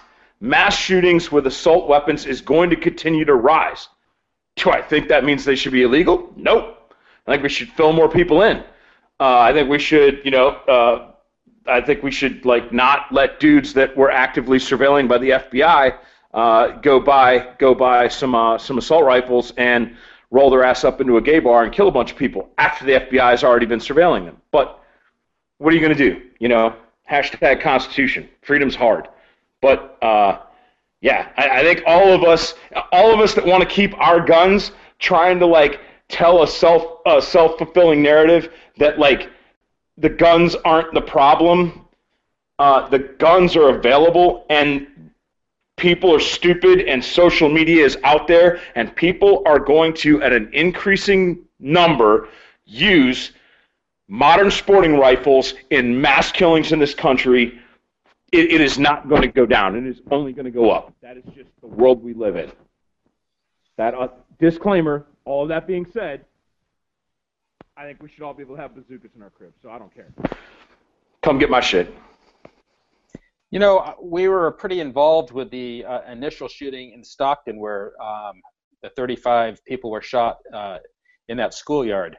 What was interesting was that 30 of the 35 kids survived because he was using a military derived weapon. If the psycho had gone in there and had been using a hunting weapon, I suspect the death rate would have been substantially higher because most of those full metal jacket military bullets went in the, the, the uh, victim and out the other side without creating the kind of damage that a hunting weapon would have done. Um, so one has to, you know, balance all these things. Yes, the the uh, military-derived weapons are easier to use, um, purposefully so, for raw recruits to be able to shoot better with them, but they're not as destructive in many cases. So. When, when, when using military ammunition, I, I concur with you. Um, and I agree that if the if dude had brought a 30-06 uh, M1 Garand uh, with 30-06 hunting cartridges in those eight-round stripper clips, he'd have hit 15 kids instead of 30, and all 15 would be DRT. Uh, 100% concur with that assessment. Even something like a shotgun uh, probably would have been more destructive uh, when when used on a playground like that. Um, what what frustrates me is this emphasis by uh, the media and by um, uneducated politicians to throw laws up without thinking through the entire. Say goodbye to your credit card rewards. Greedy corporate mega stores, led by Walmart and Target, are pushing for a law in Congress to take away your hard earned cash back and travel points to line their pockets. The Durbin Marshall credit card bill would enact harmful credit card routing mandates that would end credit card rewards as we know it. If you love your credit card rewards, tell your lawmakers hands off my rewards. Tell them to oppose the Durbin Marshall credit card bill. Introducing Wondersuite from Bluehost.com, the tool that makes WordPress wonderful for everyone. Website creation is hard, but now with Bluehost, you can answer a few simple questions about your business and goals, and the Wondersuite tools will automatically lay out your WordPress website or store in minutes. Seriously.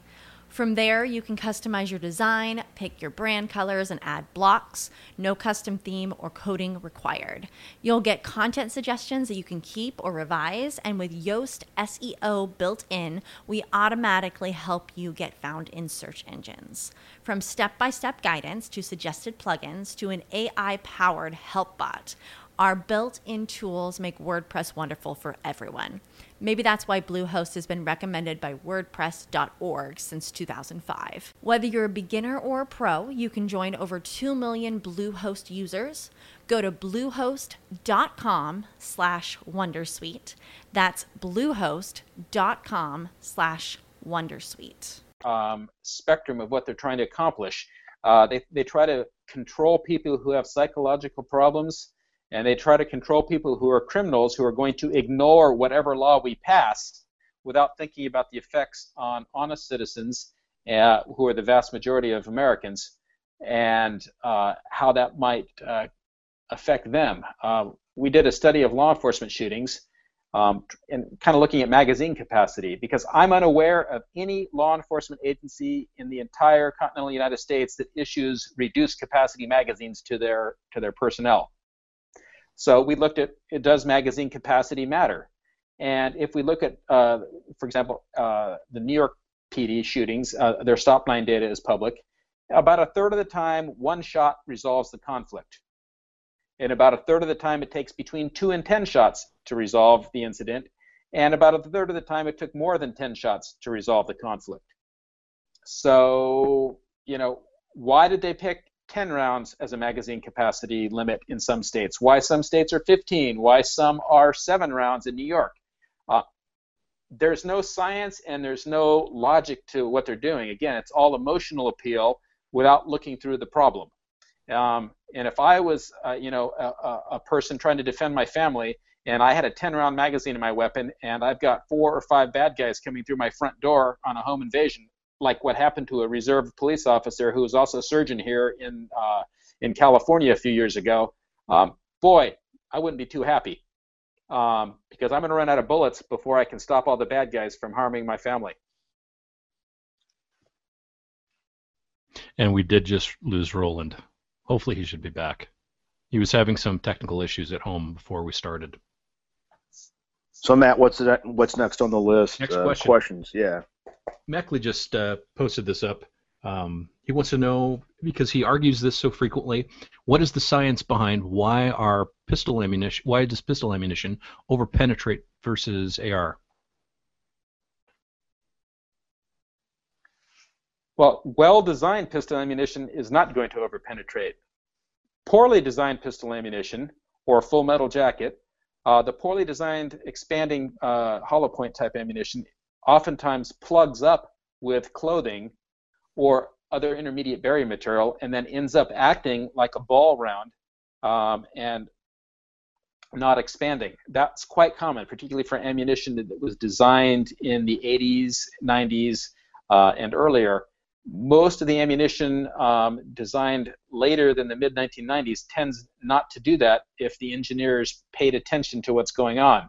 Um, and typically, ammunition intended for law enforcement use, uh, particularly those that have gone uh, for FBI contracts and such, where they actually test for this stuff, most of that ammunition is, is not going to suffer from that deficit.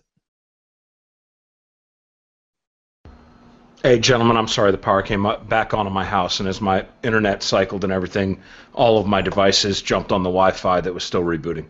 But uh, anyway, that's all I had to say anyway.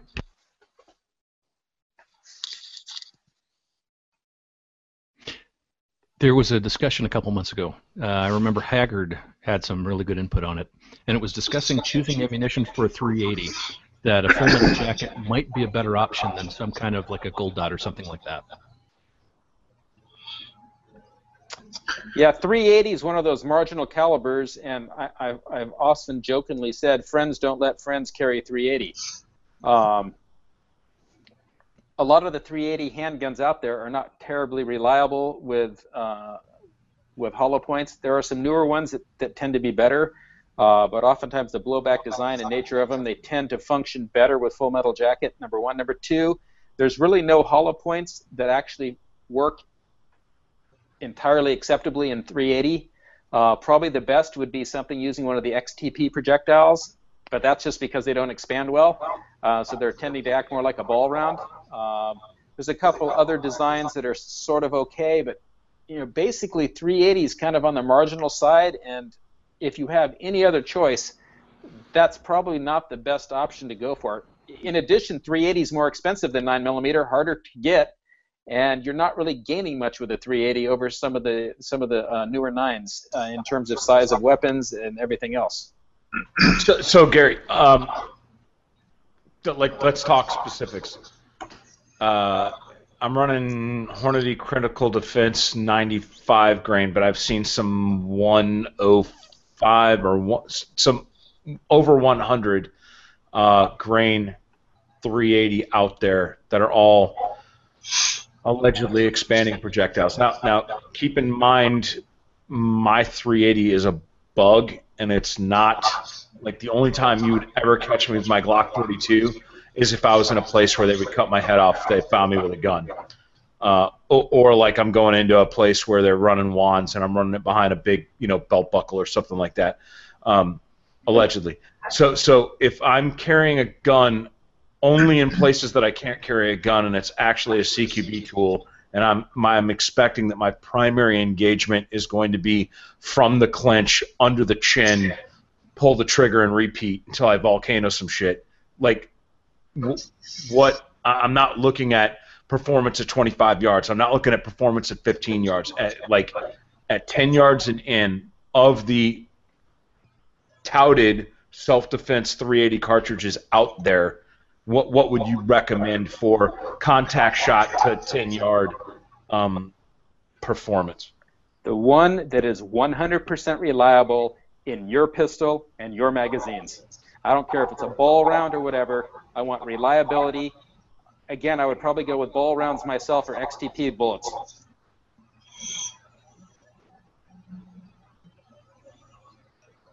Sorry. Okay. Good enough. So where's all this Underwood and Lehigh defense falling as far as ballistics are concerned? Well, let, us forget the ballistics part for, for a second. Let's go back to the reliability part. If I'm carrying a firearm to defend my life, the life of my family, or the life of the public, I want the most reliable, consistent ammunition I can get. And you're going to find that primarily from vendors that have federal government contracts where there are very stringent quality control standards in place, where there's uh, very exact pressure testing. Um, and the list of vendors that can meet that is, is fairly small. I mean, we're talking uh, people like um, Speer and Federal. Um, we're, we're talking about um, Black Hills. Talking about Hornady, Winchester, um, you know those kind of kind of vendors that have those those contracts where there's significant oversight and they know um, they know how to make ammunition that is is exceedingly reliable in a wide range of temperature conditions and uh, in, in, a, in a wide variety of storage and, and carry situations. That's what I'm looking for is reliability, far more important than what whiz bang projectile you have in your gun.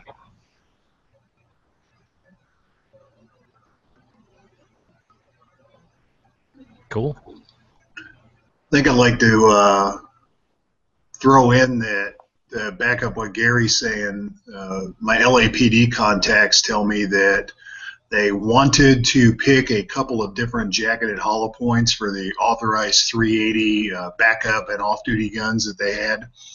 But the only thing that they found 100% reliable across the board with acceptable wound ballistics in the pistols that they had was the Speer Lawman uh, 95. I think it's a it's 90 or 95 grain full metal jacket. So that's their issued uh, duty ammunition, if you will, for those authorized 380s. You know, they use it for practice. They use it for carry. Uh, the feedback I've gotten so far is it's worked about as expected, but it's worked okay uh, in the shootings that they've had. Um, uh, as Gary noted, 380 is challenged in penetration. Uh, I know of a couple of officer-involved shootings where 380 uh, full metal jacket was utilized, and in those, the officer was in not just a shooting but a gunfight. And uh, in one in particular, I know four of the rounds went through the suspect's forearms because uh, the suspect was in sort of an isosceles stance, uh, aiming a gun at the officer. Uh, four of the rounds went through the suspect's forearms and then penetrated his chest deep, deeply enough to uh, shut him down.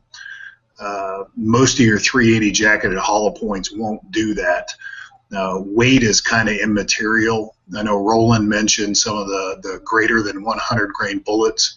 The Remington Golden Saber, as an example, is a 102 grain bullet but it expands too much to penetrate deeply enough. I've seen gelatin tests where it's only done five or six inches.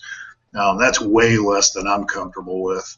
Uh, I've done tests with gold dot, and through heavy clothing, it tends to get about 10 or 11. I'm happier with that if it works out of your gun.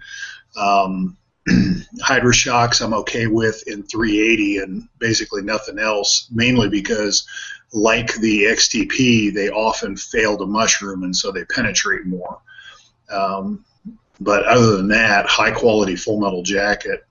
Uh, part of the problem I have with full metal jacket though is they don't build it like they used to. There's like you can buy nine millimeter NATO ball. It's waterproof, temperature. Uh, uh, non-temperature sensitive primers. It's got low flash powder, waterproofed uh, primers, the whole bit.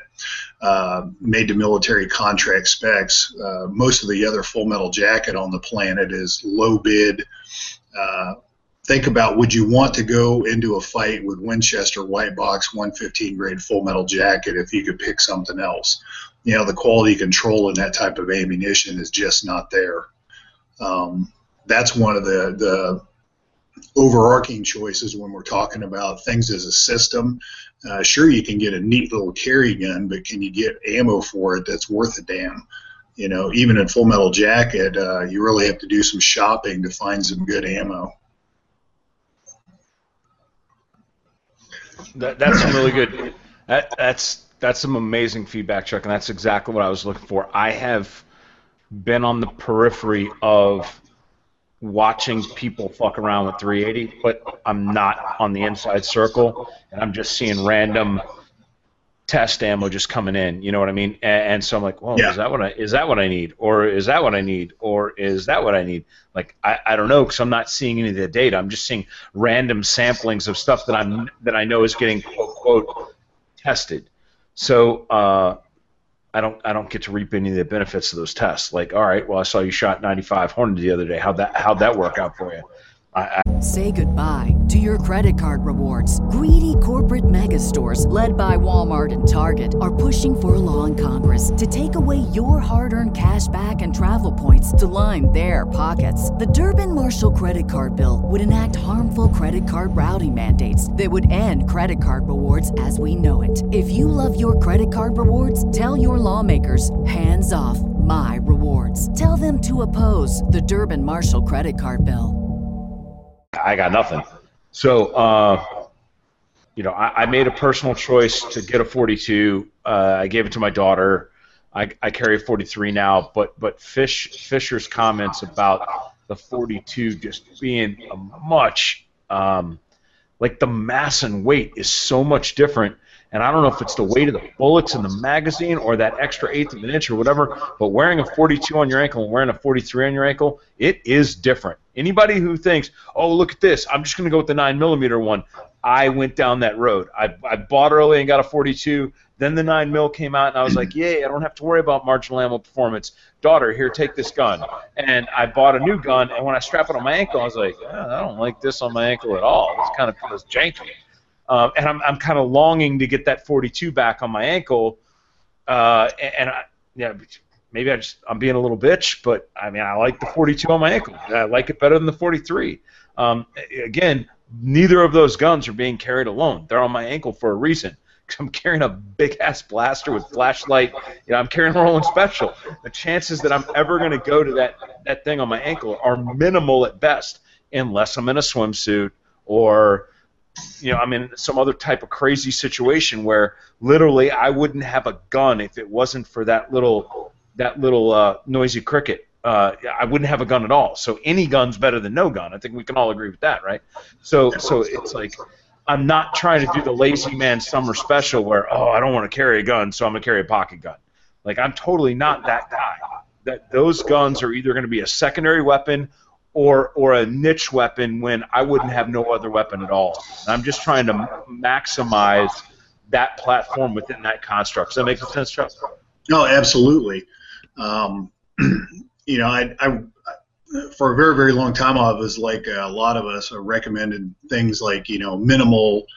Uh, you know, it's changed over the years. Maybe a two and a half inch Model 66 or a Colt Commander, and now it's typically a Glock 19. But uh, you know, guys like Claude Werner and I have had very long discussions on stuff like this. And uh, on uh, Craig Douglas's website, he talks. Uh, he had a whole thread on the little old man gun.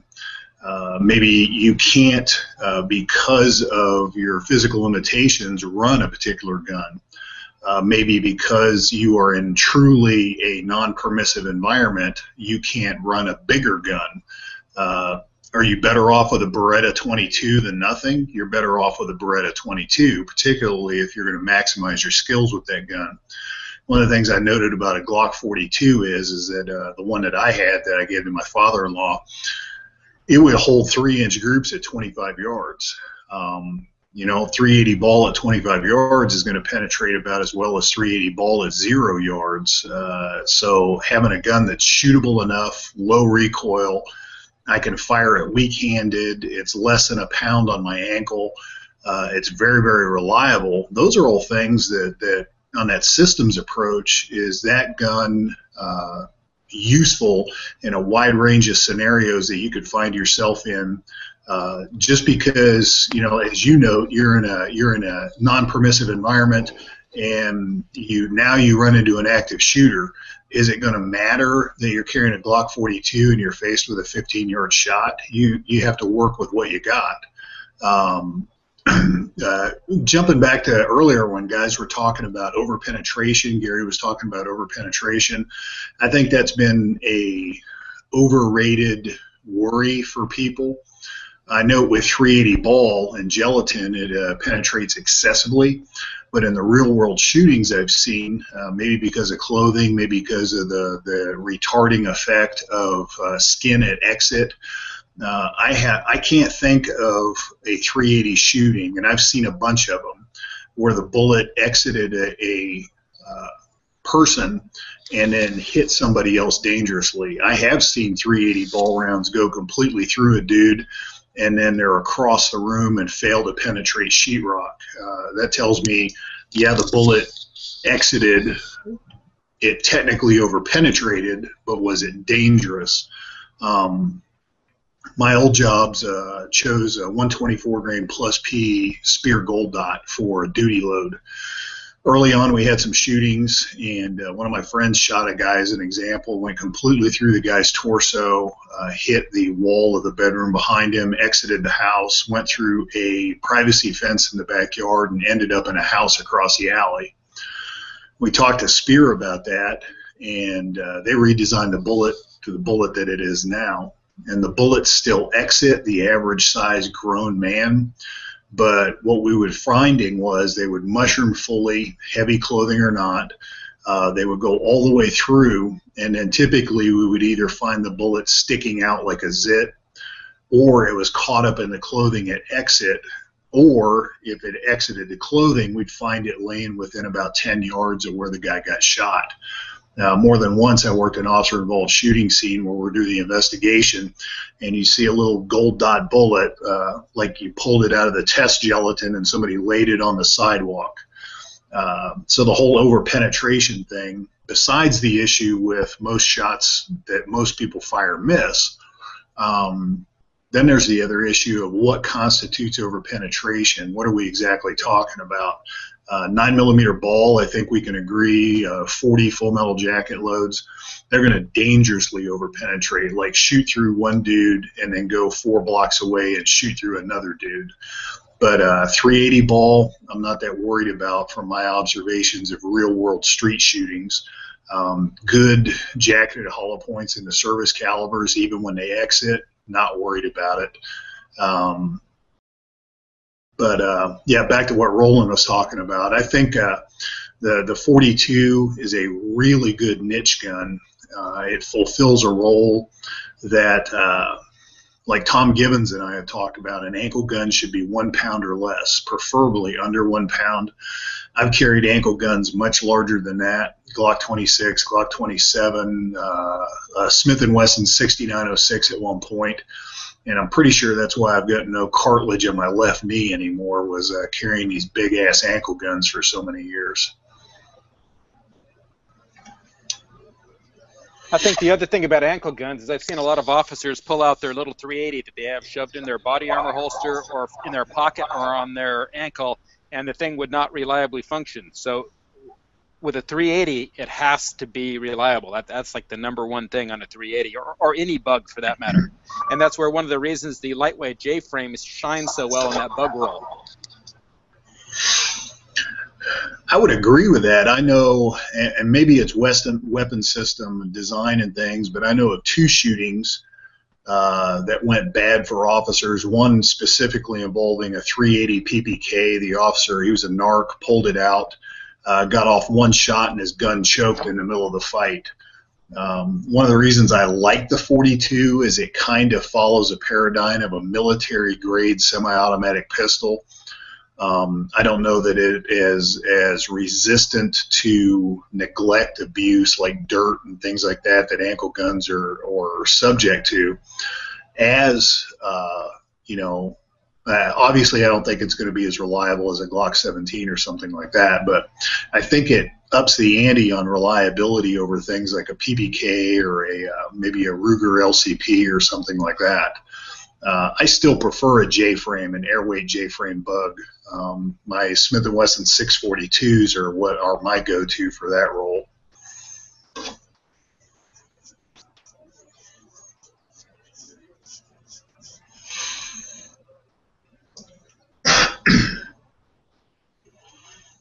I do have an additional question if you guys are ready for it. I'm I'm guessing. Go ahead then. Yeah. As far as choosing ammunition, um, for someone that's carrying either a Glock 34 or a Glock 43, is the heavier going to do better in either, or the I, I can't even think of how to phrase that question. It's been a long day. Um, is a lighter 9mm going to perform better in the shorter barrel or the longer barrel or vice versa? Um, the bullet weight's kind of irrelevant, to be quite honest. Cool. What matters is what does the projectile do in tissue? And the majority of service caliber um, loads are designed to work out of a four inch barrel. If you drop down to a 3.5 inch barrel, it's still going to work just fine. That half inch ain't going to make a bit of difference. If you jump up to a 5 inch barrel, it isn't going to make any difference. Um, so I, you know, and, and we have loads that we've tested that have worked in 115 grain all the way up to 147 grain, and they've all worked fine. So it's not the bullet weight. It, it's what does it do in tissue? Is it reliable in your weapon system? Is it accurate in your weapon system? Those are all the, the most important criteria to be looking at. Uh, I, I, don't necessarily discount any round because of its weight um, or velocity or anything else. Uh, I want to know what what uh, terminal performance parameters and what functional reliability and accuracy does it bring to the table. Cool. So like an HST, you're you're pretty much you're golden. Those work. The HST, the original gold dots, uh, the original Ranger Talons. Those are all functionally very very solid loads. Um, if you want something that maybe offers a touch more penetration, uh, for example, you're a highway patrol officer, um, you're around vehicles all the time, then something like a Gold Dot 2, a Winchester Bonded, a Hornady Critical Duty, I might lean towards those types of loads. But both of are going both both of those two sets we just talked about are going to be within that 12 to 18 inch range. One's going to be down in more the 12 to 15. One's going to be more in the 15 to 18.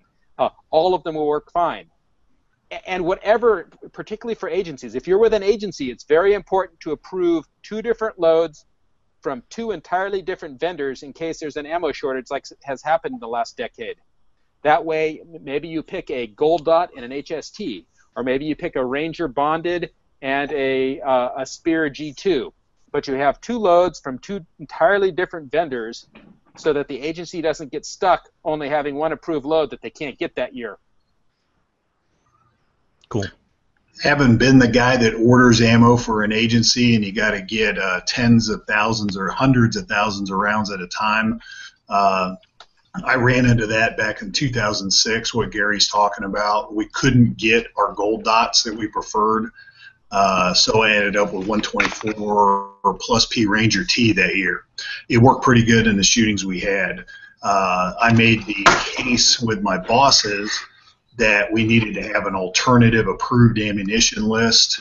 And basically, I went with uh, Gary's uh, his uh, recommended. Say goodbye to your credit card rewards. Greedy corporate mega stores, led by Walmart and Target, are pushing for a law in Congress to take away your hard earned cash back and travel points to line their pockets. The Durbin Marshall credit card bill would enact harmful credit card routing mandates that would end credit card rewards as we know it. If you love your credit card rewards, tell your lawmakers hands off my rewards. Tell them to oppose the Durbin Marshall credit card bill.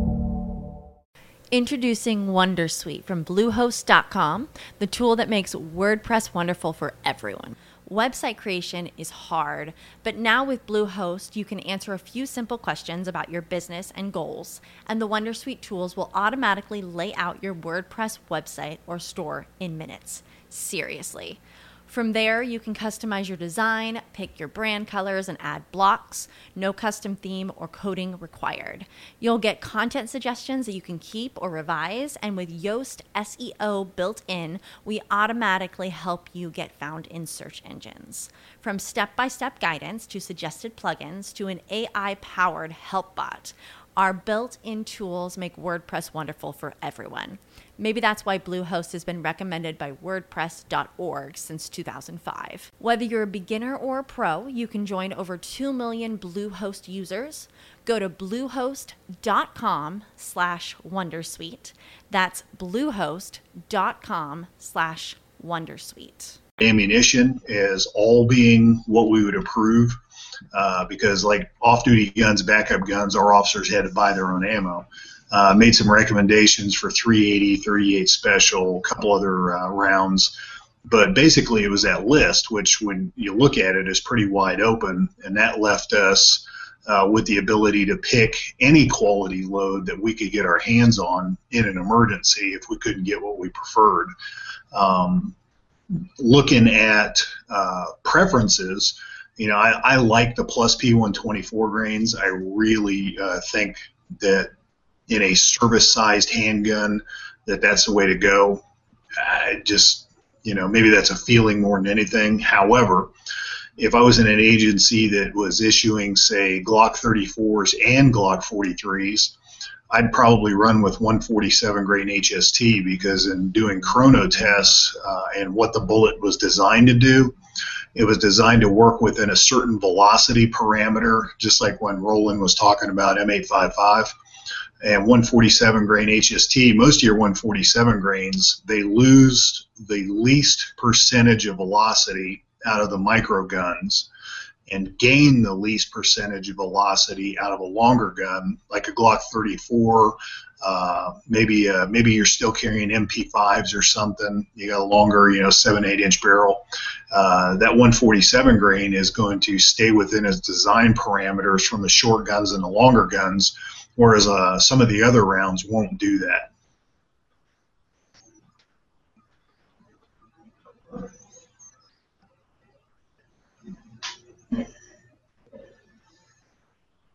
That dead pause is the worst. Uh, and I, I never know what to, you know, should I say over and out? I don't know. Yeah.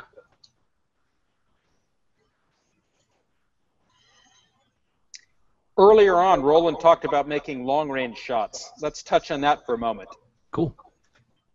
When we're talking about defending ourselves at close range, say under 100 yards, then terminal performance, what the bullet does on the target, is pretty important. As we get further away, you know, 300, 500, 600, 800, terminal performance becomes kind of a moot point because it doesn't matter whether you're shooting a 338 lap mag or a 308 or a 556, pretty much all the bullets are going to hit the target, yaw over, and exit base forward. They're not going to do much else other than that. And so, what becomes predominant at longer range, this would be for a military type shooter, etc., is going to be accuracy. So, the guys that are worrying about external ballistics that are shooting long range, military snipers, uh, uh, that particular particular skill set is all about external ballistics. The terminal ballistics is more for the for the door kicker, for the law enforcement officer, for the uh, home defense uh, situation. Um, even law enforcement snipers are rarely going to take a shot beyond 100 yards. Uh, there's been a few cases over the years, but it's extremely rare. It's more likely going to be across the street. Um, and, and, that's where terminal performance is going to be more important in those settings uh, versus a long range setting where accuracy is the king. What else do you guys want to touch on?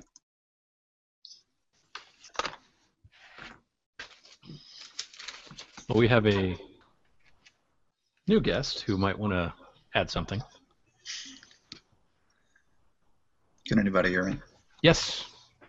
Hey, how's it going? This is J.L. Warren. I'm stepping in here to see what all the professionals are talking about. It's uh, entertaining to hear everything, uh, all this knowledge being dropped here. Thanks for uh, letting me uh, check in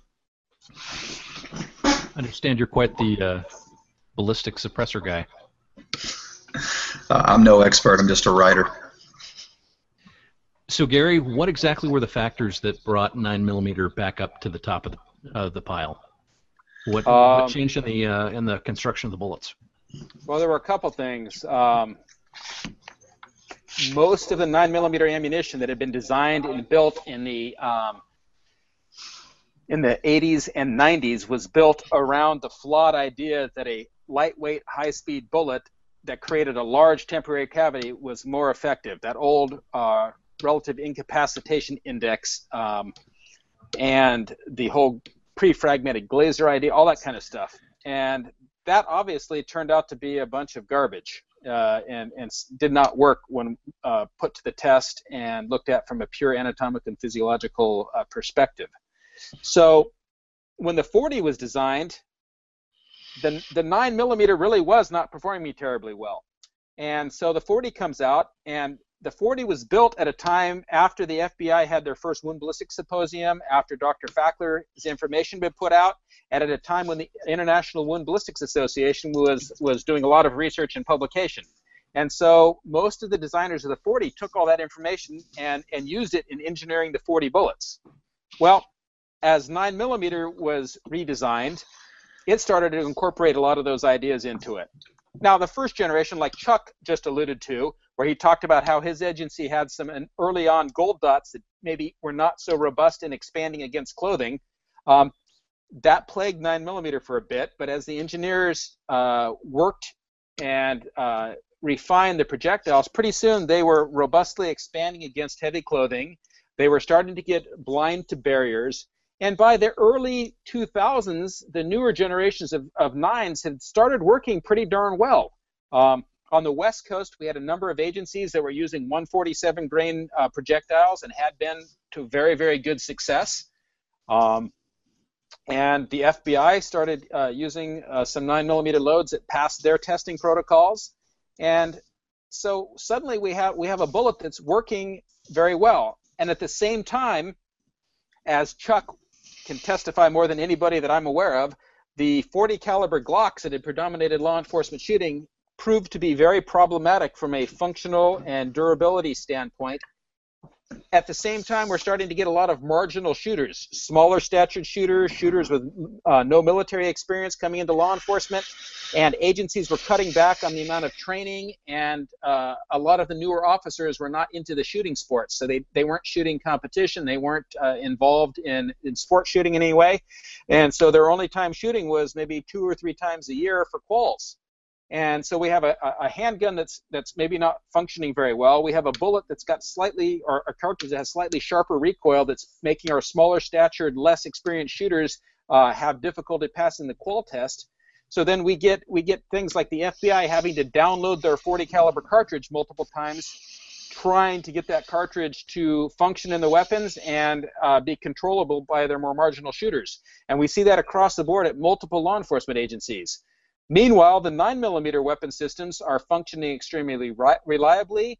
They're uh, you know easy to shoot even for less experienced shooters, um, and uh, the folks that are using them um, have higher qualification scores. A number of agencies that issued 40 would give a 9mm to their to their uh, marginal shooters, and suddenly they would pass the quals, and that kind of opened up the eyes to a lot of folks. At the same time, we're starting to get 9mm projectiles that are punching through car windows okay that are offering ideal 12 to 18 inch performance um, uh, in testing and on the street. And suddenly, wow, 9 millimeters not looking so bad anymore.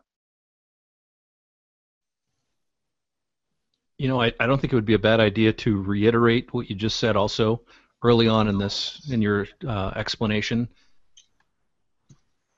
Fast projectiles looking for some magic uh, magic performance. I know uh, Haggard has has brought this up in this.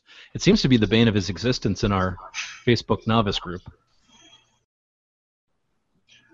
But everybody comes up with the good idea theory every every few years. It seems like the they think they're the first guy that thought up high velocity, light for caliber, fragmenting handgun ammunition. Like that's never been done before. You know, Glaser safety slugs go back to I don't know, Gary, was that like the 1960s or something like that when the Glasers first showed up? I think early 70s, perhaps. Yeah, I've uh, I've seen the aftermath of shootings with Glasers, and I am under fucking whelmed. Uh, you have bullets that don't penetrate. Uh, uh, one of my friends, Wayne Dobbs, was uh, telling me down in Texas they were carrying the 110 grain plus P plus 38 back in the revolver days, uh, well known to, to mushroom, and that was the the darling of the relative uh, incapacitation in, in relative incapacitation index people. Uh, but they had some very notable failures in uh, in the shootings with those bullets. Uh, conversely, uh, I think part of what drove the, the whole caliber idea was uh, the the idea that handguns can somehow magically stop people. I don't know if it's TV or whatever, you know, that you hit somebody with one bullet, they're going to drop over. The thing with the 45s, you know, it'll spin you around if you hit a guy in the thumb, that kind of crazy stuff. Uh, and then, so we have failures. People, the bullets aren't doing what people expect them to do, so they start looking for magic bullets. If they're bigger bullets, if they're exploding bullets, if they're fragmenty bullets. Um, but you can't get past the fact that you need a handgun bullet that penetrates sufficiently and you have to shoot accurately enough to put those bullets where they need to go period um, one of my friends that uh, has significant experience with uh, nypd uh, and uh, with state uh, gary knows who i'm talking about but i'm not going to bust him out on the internet right now uh, has been involved with over 20 shootings with 9 millimeter full metal jacket. And to steal a quote from him, uh, none of the people that got shot were unimpressed with the cartridge. But the guys I'm talking about can really shoot. I had a conversation with Pat Rogers one time, and he told me the old 38 lead semi wadcutter, because on NYPD they didn't even have hollow points. He said, you know what? They worked pretty good if you could shoot. Uh, another friend of mine, Ed Lovette, he's a retired CIA guy. He was a, he's famous for his Snubby book. He made an observation that the old 38 round nose lead 158 grain worked a lot better than people gave it credit for.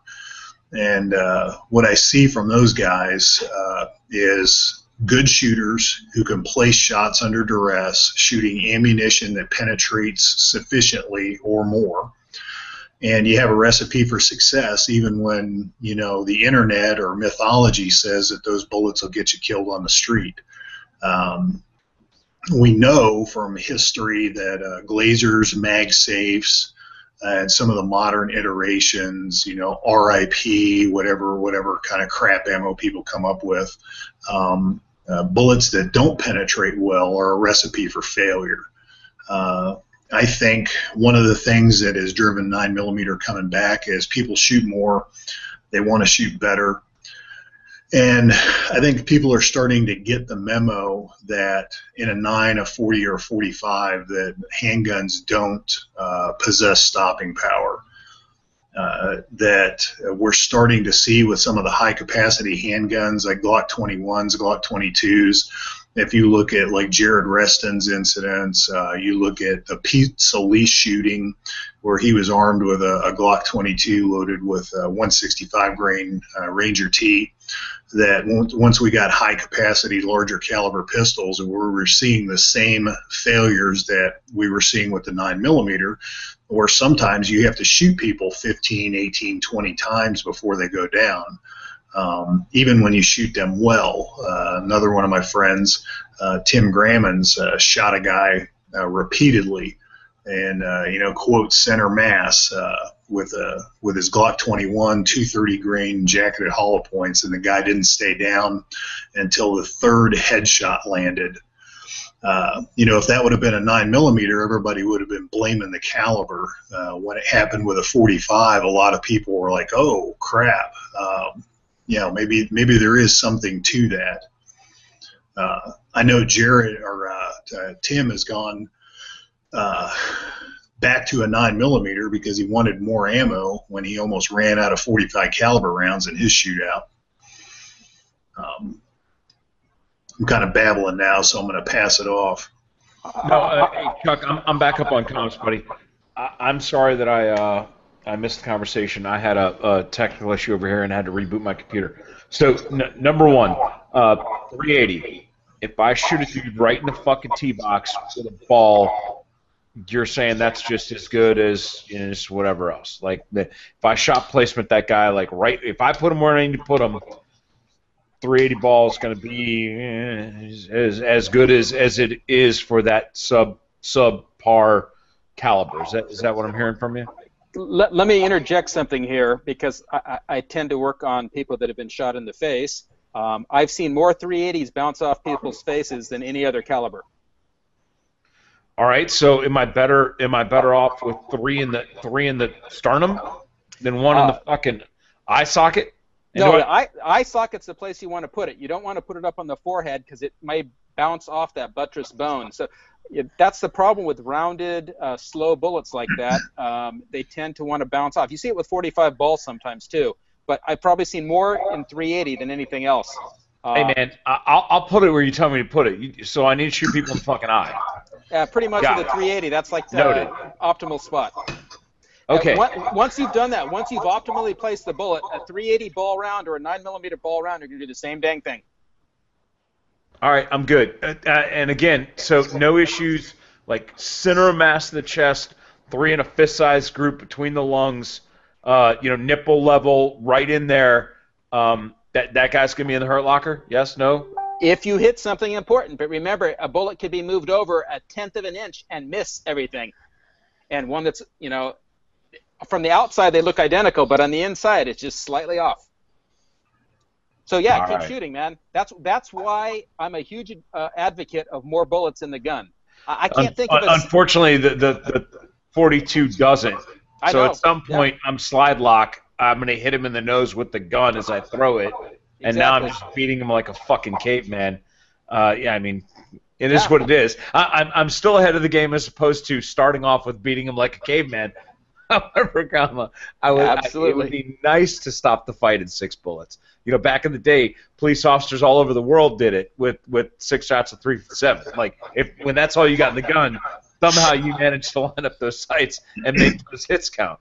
Um, I, I would love to go back and historically look at uh, you know rounds fired versus uh, shooter stopped uh, old school will gun when you knew I'm about to run out of shit versus I got a bunch of shit. But that's a it's probably a conversation for another day. It doesn't actually pertain to ballistics. Um, so, uh, did the viewers get a full read on about JL? Like, he he's not just a writer. Uh, he's an active uh, current member of the DoD. He's getting out. He's done some great stuff for his country, and he is, uh, as a result of his writing, has become a uh, major enthusiast of. Uh, I'm, I'm certainly not going to go down the road like three percenter, but like that prepper lifestyle and like understanding how fragile our, our ecosystem is and what would happen if you know. Uh, so so he uh, he's much much more attuned than like say I, would even go like your Tom Clancy where they're just like they're nerding out just enough to know about their material so that they can write and not make themselves look like an idiot. Like the stuff that JL is writing about uh, even if you use zombies as a metaphor like that's that's kind of like what his lifestyle's about. So um, he's actually a pretty pretty switched on guy you know, I had to make a little dicks joke on one of his Facebook posts because he had KeyMod on the gun. But like other than that, like JL's like he's on point about trying to educate himself and be a part of like that that self-reliant lifestyle. I'll just say I'll I'll leave it at that. So he's not just we didn't just bring on some dork that writes books because we all like zombies and be like, oh yeah, hey, you can be part of the cool guy club. That's not what this is about. Like JL has and shoots uh, 300 blackout, 300 blackout supersonic, 300 blackout subsonic, 22. Like like he is all about um, that that synergy between the weapon system, the suppressor, the ammunition, uh, and, and then what are the ballistic effects uh, of that. So I just want to let everybody know that not only do we have a special guest, but his celebrity status is not what got him into this room with me. If if that makes sense to everyone. And we do have a nerd already here. Bill's here, so. Hey, what what is the internet fascination with subsonic ammunition? Ooh, is this why I get to tell the B story? Sure. Okay, so uh, as as his in, in certain internet circles, the term "giving them the bees," it came from a specific example of um, an individual that didn't understand how the MP5SD was designed by the Germans. They wanted a suppressed submachine gun that would fire 115 grain NATO ball coming out of the barrel or coming out, you know, at, at supersonic speeds um, in a normal gun. Well, they couldn't have the supersonic crack of the round, so they ported the barrel of the MP5SD to bleed off all of those gases. We would call that inefficient in all other manners of suppressor design because most suppressors and their baffle technology actually increase the velocity of the round. So the Z Germans made uh, the MP5 SD to take 115 grain ball and then simmer down now, bring it on back to below to below that supersonic threshold so that it wasn't giving you the crack, crack, crack, crack, crack of the round. Now, if somebody's not a gun dude and they don't know that, and they are uh, uh, they have access to subsonic ammunition, you get into a, a double entendre, if you will, where somebody takes uh, subsonic nine and then feeds it into an SD, and the gas bleeding process that turns supersonic into subsonic now turns 9 mil into 380 uh, from a uh, terminal wound ballistic standpoint. So um, one such individual that didn't understand how an MP5 SD worked and said, "Oh, 9 mil subsonic, that's what you use with guns that have silencers." Uh, loaded up for bear with some subsonic, and uh, he got into a lethal force encounter where a bunch of dudes were departing rapidly because uh, we'll call it the popo. Were banging on the front door. Police, we have a warrant. And he's like, I'm outie. And he runs out the back with an AK, and the police are already up on the roof. And so uh, this dude is is trucking, uh, you know, gun all day long, confirmed hostile guy, and this dude uh, goes full auto on this MP5 SD and like that, that, that, that, that, that, and he hits this guy. Unfortunately, this dude is wearing some Eastern European gangster uh, pleather jacket, and these subsonic nine mil rounds that are now uber subsonic through the SD start impacting this dude's body cavity. So he's going through heavy pleather and, and, then into his body, and he starts thrashing and like trying to like wipe him off, like he's getting stung by wasps. So he like he dumps his AK and he's staggering and like bees, they're all on me, uh, and he's just getting filled in with full auto nine mil from a suppressed gun from a distance of about oh I don't know 15 20 feet, and the SD's just giving him the business, and this guy is just he keeps trying to wipe it off and like you're not wiping off ammo that's hitting you, dog. Like you're getting shot right now, like 18, 20 times. You're getting filled in, and eventually the terminal performance of uh, a fusillade of subsonic 9 mil fired through the MP5 SD platform resulted in somebody that had a real gun popping him in the grape with a 5.56 and ending the shenanigans. But that's where the term the bees came from because as this dude was running, he was trying to wipe off the suppressed nine millimeter hits that were making contact with his body. And when they searched the body, there were actual like rounds caught in the leather jacket that it almost like acted like a a body armor for this dude. Um, so note to all SWAT teams: if you have an MP5 SD, because you need it to be quiet, quote quote hashtag quiet run whatever you want to through there. As long as it's not plus P plus plus plus plus plus, the engineering of that weapon in its design is going to bleed off the energy of your cartridge. Now, make sure that your cartridge was not designed to perform at a level of FPS. Like, it, again, we're going back to the M855 analogy. If you get a self defense load that's designed to expand to however many millimeters of diameter and this much whatever, take into account that you're now using a load that's going to come out of the barrel at a subsonic velocity and and just take that into account so if that's you know 124 grain coming out now at whatever just factor it all in understand the engineering of the gun that you're employing and not just be like oh it's an sd it's got a sign Say goodbye to your credit card rewards. Greedy corporate mega stores, led by Walmart and Target, are pushing for a law in Congress to take away your hard earned cash back and travel points to line their pockets. The Durbin Marshall credit card bill would enact harmful credit card routing mandates that would end credit card rewards as we know it. If you love your credit card rewards, tell your lawmakers hands off my rewards. Tell them to oppose the Durbin Marshall credit card bill. Introducing Wondersuite from Bluehost.com, the tool that makes WordPress wonderful for everyone. Website creation is hard, but now with Bluehost, you can answer a few simple questions about your business and goals, and the Wondersuite tools will automatically lay out your WordPress website or store in minutes. Seriously. From there, you can customize your design, pick your brand colors, and add blocks. No custom theme or coding required. You'll get content suggestions that you can keep or revise, and with Yoast SEO built in, we automatically help you get found in search engines. From step by step guidance to suggested plugins to an AI powered help bot. Our built in tools make WordPress wonderful for everyone. Maybe that's why Bluehost has been recommended by WordPress.org since 2005. Whether you're a beginner or a pro, you can join over 2 million Bluehost users. Go to bluehost.com slash Wondersuite. That's bluehost.com slash Wondersuite. that means I must shoot subsonic. Traditional guns with screwed on uh, suppressors, that would be a more logical conclusion to come to.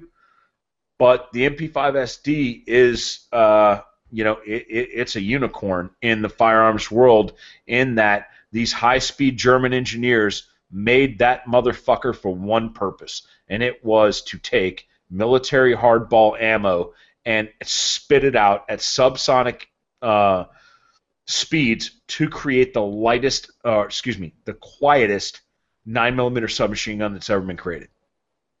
The bees. I think there was a well, I, my recollection might be effed up on this, but I know a local SWAT team, excuse me, got into a uh, a shootout with a, a big fat lady in a closet, um, and and he gave her the whole magazine, and she just stayed standing there, and then they were worried about their ammo, but it was it was I think it was related to that where they had an SD and and, uh, and subsonic ammo in the gun.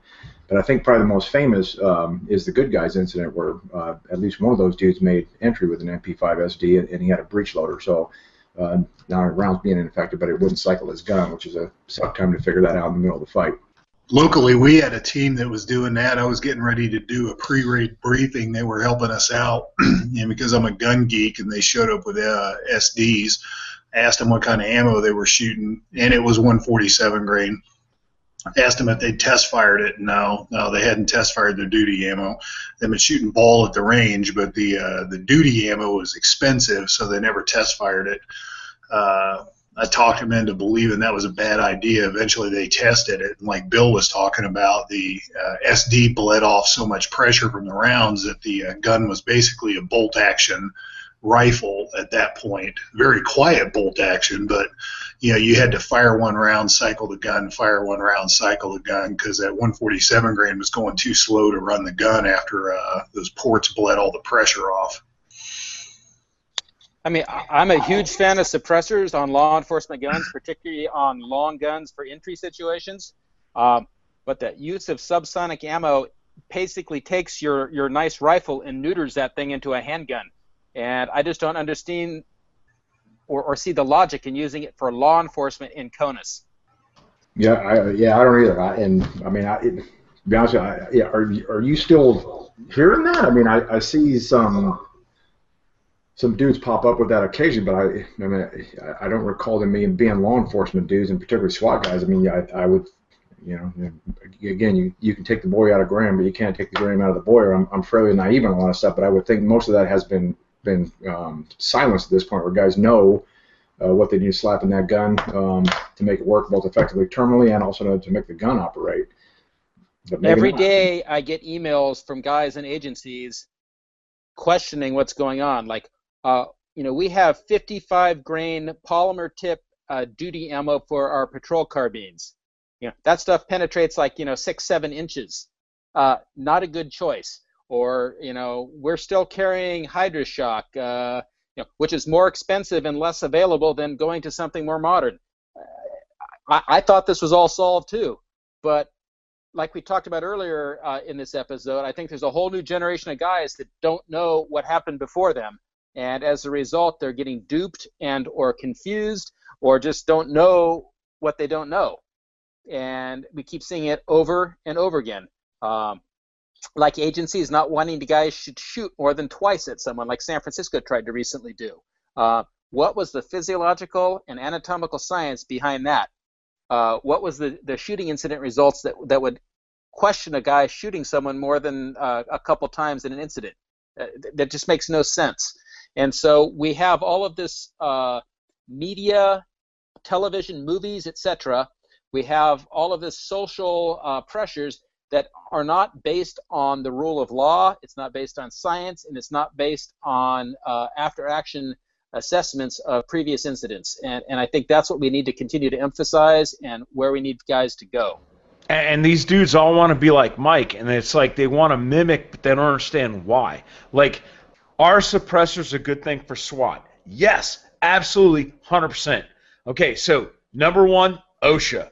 Even with active hearing protection, OSHA. Having suppressors now, like, if you kick in somebody's door to do a warrant and he votes and he has toddlers and mama and all these other people and he reaches up under the plastic coated couch cushion and pulls out a blaster and he votes i ain't going back to jail today and you hot him up if you have 10 inch carbines you're introducing multiple weapons at over 130 db into that environment and okay, you've got the best marksmanship in the world. You have interjected enough decibels of overpressure into that room that you are probably going to cause permanent hearing loss to his wife, his toddler, the four year old, everybody else in that room. So, suppressed weapons, just from an OSHA liability standpoint, from a workers' comp standpoint to the SWAT guy, from the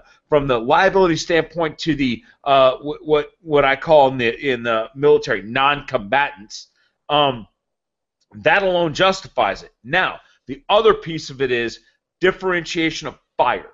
When people start shooting guns on the scene, if all suppressed guns are the popo, when you hear a non-suppressed report, nobody has to call on the radio and ask what the fuck is going on.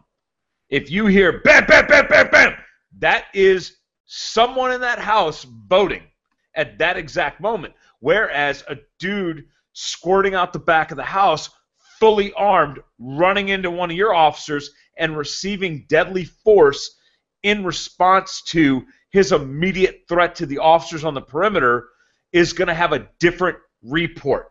So just because you're serving a warrant and you hear gunfire does not mean everyone on that task force has to get on the radio and start playing Lieutenant Gorman in the movie Aliens. Apone, god damn it, what's happening? Like you don't need to do that if you can differentiate the sound of the bullets of the good guys from the sound of the bullets of the bad guys the supersonic threshold has nothing to do with either of the examples that I just gave. So, a 300 blackout with a 110 grain Barnes TSX round is going to chew a human being alive and not overpenetrate them and maintain under the noise threshold of of OSHA ear safety. So go supersonic all day long as as long as you're within the intent of what your law enforcement division's suppressed weapon SOP is. Why the hell, how the hell did you justify them in the first place other than I want to be like Mike? Did, was was your original requirement based in any type of reality? And if so, there are other weapon systems other than a suppressed 9 millimeter weapon to accomplish what you want. Nobody is doing Sentry Takedown on a warrant. You are not going to shoot Pookie's like cell phone guard guy. Like this dude's going to let us let him know if the Bearcat comes down. All right, fuck him. Let's shoot him in the face. Not going to pass mens rea. Let's not even go down that road. That ain't the business y'all are in. Sentry Takedown is not a viable law enforcement TTP as much as you guys would like it to be. Secondly, dogs. Love me some dogs. If you fill a dog in with a gun that is ultimately quiet, that dog is not going to go quiet into the night. He doesn't like getting filled in. He is going to bark louder than the report of your suppressed gun. So, so you you hop that Rottie up. You cut the fence. The dude's got the double fence with the burglar bars and the dogs running outside. He is buying time to flush his shit, and y'all know it. Fine. Shooting that Rottie with a suppressed gun is just going to make that Rottie yell like a bitch for the last five seconds that he's alive. So, Popo, stop doing shit just because you've seen it on TV. It doesn't fit your requirement. It doesn't fit what you're ultimately trying to accomplish with your gear. So stay away from subsonic ammunition. There's no reason, and I'm saying like specifically tuned down, not 147, just because it falls under 1,200 feet per second, Chuck. That's an actually that that's a, a very good point. That you've got a viable. Hey, this is what we carry in our pistols. Let's just throw it in our subguns. That's a totally different argument. I'm talking about tuned down 9 mil ammunition for the purpose of shooting through uh, regular submachine guns that are then canned to keep them under that, that 1200 variable. So so I, I need to throw that out there. Not like all of y'all are dumb. Like purpose built suppressed gun 9 mil versus it just happens to be under the FPS of breaking the sound barrier. Uh, So- over. Yeah, basically, we don't want to shoot subsonic out of our long guns. Fact. Boom. And with dogs, you know, CO2 fire extinguishers work real good against dogs. Can I uh, can I throw in? We don't want to shoot subsonic out of long guns that are actual rifles. Uh, if you're still stuck with a pistol pistol caliber submachine gun, subsonic might be a good idea. But That's just a big pistol, dude. Yeah, you don't want to turn your rifle into a pistol. Exactly. You don't want to be shooting subsonic 300 blackout, subsonic uh, 556 out of your long gun uh, in law enforcement. Ain't no purpose for it. Right. If you have a submachine gun without a suppressor, um, and you've got a little bit longer barrel, uh, I- I'm kind of digging the ballistic performance of like your 147 coming out of you know however many inches of uh, let's say MP5A3. If for whatever reason you're still carrying subguns, which baffles my shit, but if that's your thing, if if, if that's what you're running, an unsuppressed A3 with a really high performance. I mean, dude, if it works that good out of a out of a five inch uh, pistol, uh, you throw a little extra velocity at it. You need to be prepared for a little bit extra penetration, but the expansion, and everything else is, is still probably going to be you know on on par in there. So so 147 out of like MP5A3 doesn't like make me want to fucking torture baby kitten. Like that's not like deliberate negligence of you know the the ballistic gods. Um, yeah, that's just hey man, that's that's my doodle uh, that's my doodle I'm running my pistol. Let me run this shit in my rifle too, especially like an MP5K. Whatever you run in your pistol, run that shit in an MP5K. If it kills people good in your handgun, it's gonna kill people good in your in in uh, your PDW, if you will. Hey Gary, how are you on time? I'm still doing good, man. Cool. Um, what about are there any advantages with a pistol carbine or a pistol caliber carbine? Because those seem to have grown in huge popularity recently. Yeah, why? Those are stupid. okay, you're going to pick up a long gun yeah, maybe you have a little more uh, ability to shoot accurately uh, with a shoulder-fired pistol caliber carbine, but essentially you're you're giving up everything that you want to do. I would much rather have a shotgun or a patrol carbine or a real rifle. Heck, I'd rather have a, a 30-30 lever gun than some stupid nine millimeter pistol caliber carbine. Awesome. Man, so many sacred cows are being slaughtered. I love it. I'd agree with that all day. Um, when you need a rifle, you need a rifle. Yeah, the other thing too is most folks would be a whole lot better off, you know, shooting 10, 15, 20,000 rounds a year of 9 millimeter ball out of their pistol than worrying about all this ammunition stuff. The training it cannot be emphasized enough. Um, a lot of this ammunition stuff is trying to help agencies maximize bang for the buck and trying to do all that kind of stuff for the average person, pick an effectively performing round, you know, buy a couple cases of it, and then be done. Uh, spend all of your time and money on training and practice. Uh, this idea of buying, you know, 15 different handguns, you know, um, and uh, worrying about the, the best ammo is just ludicrous. Um, get two or three of the same handgun. I don't care if it's a Glock, a SIG, a HK. I don't care what it is. Pick two or three of the same gun uh, have one that you verify and is your daily carry gun. Have one that's your training gun that you beat the snot out of and train all the time on it. And don't worry too much about it. Have an extra backup one stashed for uh, in, in, case the, uh, the, the sad event occurs where you actually have to use one and, and your primary goes into evidence, which you're not going to see again for many years uh, in in some situations. Um, that's what folks need to do. They don't need to be buying a new gun every month. They don't need to be trying the latest thing. Pick one gun, stick with it for 10 years, and learn how to master that puppy and uh, stop worrying about all this other ludicrous stuff. Oh, and while I'm ranting, if you have a gun on you, you better darn well have a thing of combat gauze and a tourniquet on you as well. Keep on going. Keep on going. Uh, that, that, that's Gary, right you there, forgot. Uh, you forgot buy a case of your carry ammo and quit shopping for the flavor of the day. No, I said buy two, buy a couple cases of your carry ammo. I did say that initially. Um, you know, don't Yeah. buy don't buy your carry ammo by the box. Buy you know a thousand or two thousand rounds of this stuff. Uh, verify that it works. You know maybe once a year check POA uh, and POI, but you know stop worrying about it. Shoot ball ammo in training and just go for it. And then also to back up uh, Chuck with another thing that he says, and get a backup for your, your guns too. No, I, I, I don't know what Chuck's going to say, but I, I, let me just say this: if if someone gave me thirty thousand rounds of ball nine millimeter a year, I would carry nine millimeter ball in my gun and not think twice about it, because I would much rather have the training to accurately place that ball round and be, be absolutely consistent with it than buying the latest greatest bang you know special uh, ammo that uh, you know I don't care how good it is.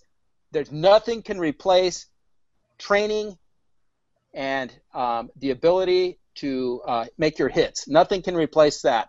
And so that's the number one thing. And only after that do we need to start worrying about all this this subtlety of, of ammunition.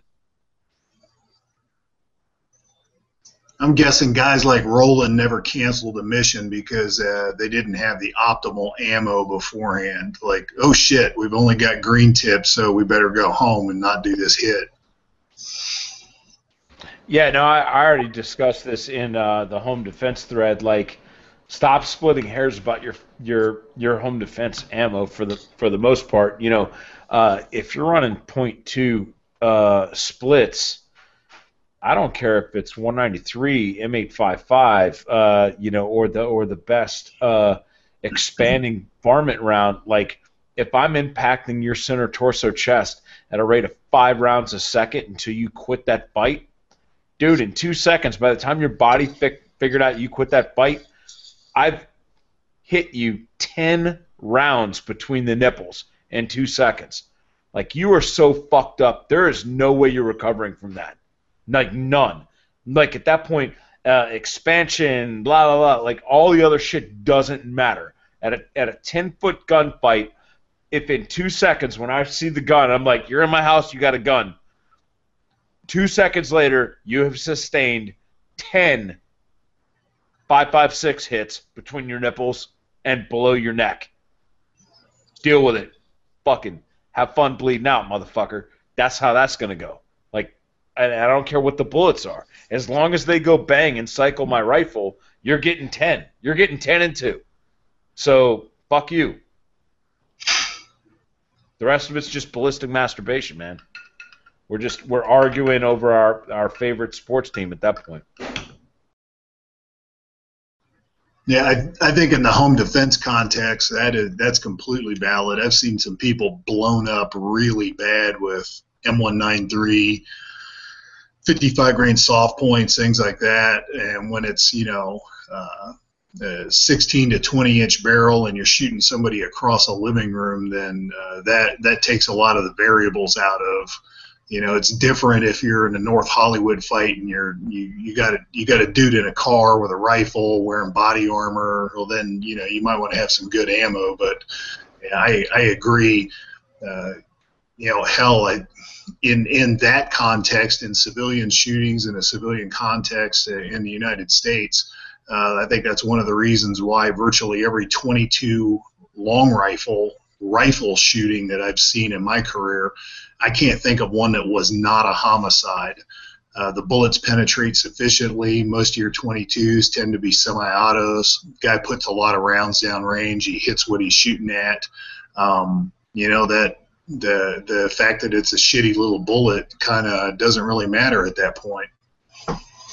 You know, no, man. Um, uh, actually, uh, those of you that like techno fiction, we're going to go back to Tom Clancy, like way back in the '90s, and uh, his clear and present danger deal about the uh, the dealio with the cartel. He does a caveat or a vignette in that story about a, a narco team coming to whack a dude, and I don't know if it, the kid was part of the household that was getting hit. I think he was just kind of an innocent bystander from a home that that had. Uh, had brought him up right, but he like whipped out this tube-fed 22 rifle, and while Al, Al Jefe and the boys are like Mac 10ing it in the front yard against their primary target, he's busted out a window pane in mom and dad's front yard. He's like, pew, pew, pew, pew, and he ends up dumping like you know three, four of these Colombian hitmen in the front yard of this house during a uh, a narco hit and uh, that that resonated with me when I was in high school. The idea of a kid with a rifle um, being able to do that kind of damage, uh, and I don't know if you were ever in there on Modcast, um, Chuck, when I talked about but this, but that exact thing happened to my father when I talked to him about reading Tom Clancy's book and was like, "Hey, this kid with a 22 rifle." He was like, uh, "Yeah, hey, about that. Let me tell you about my boy." he lost a dude from his state police troop to a family clan uh, retribution uh, attack on his home. Like you know, uh, the the Johnson brothers. There's six of them, and they're all bad, and all law enforcement knows it. And and this officer took three of the Johnson boys to jail. And when they got bailed out, they drank you know however many pints of fucking liquor and they piled into a fucking pickup truck with shotguns and drove right up into the officer's front yard.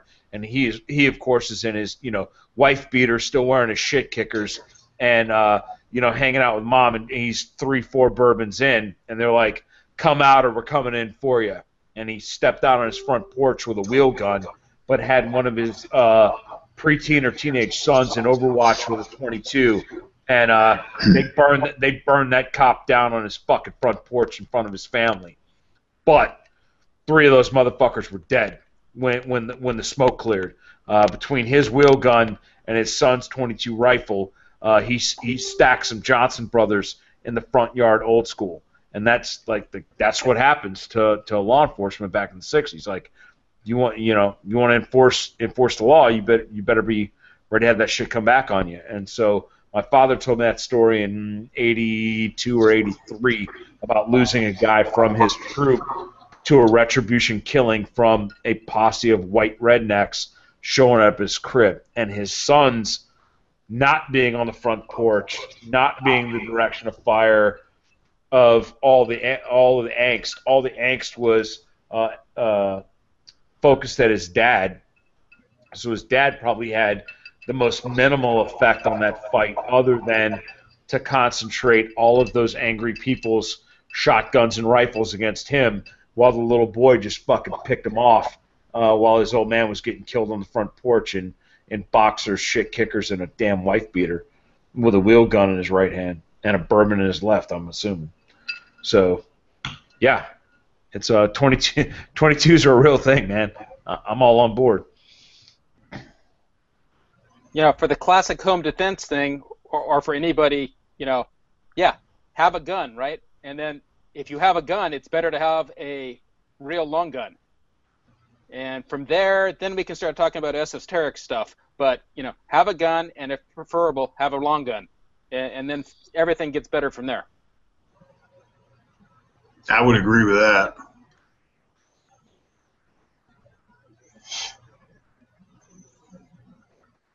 So, let's let's recap up to this point.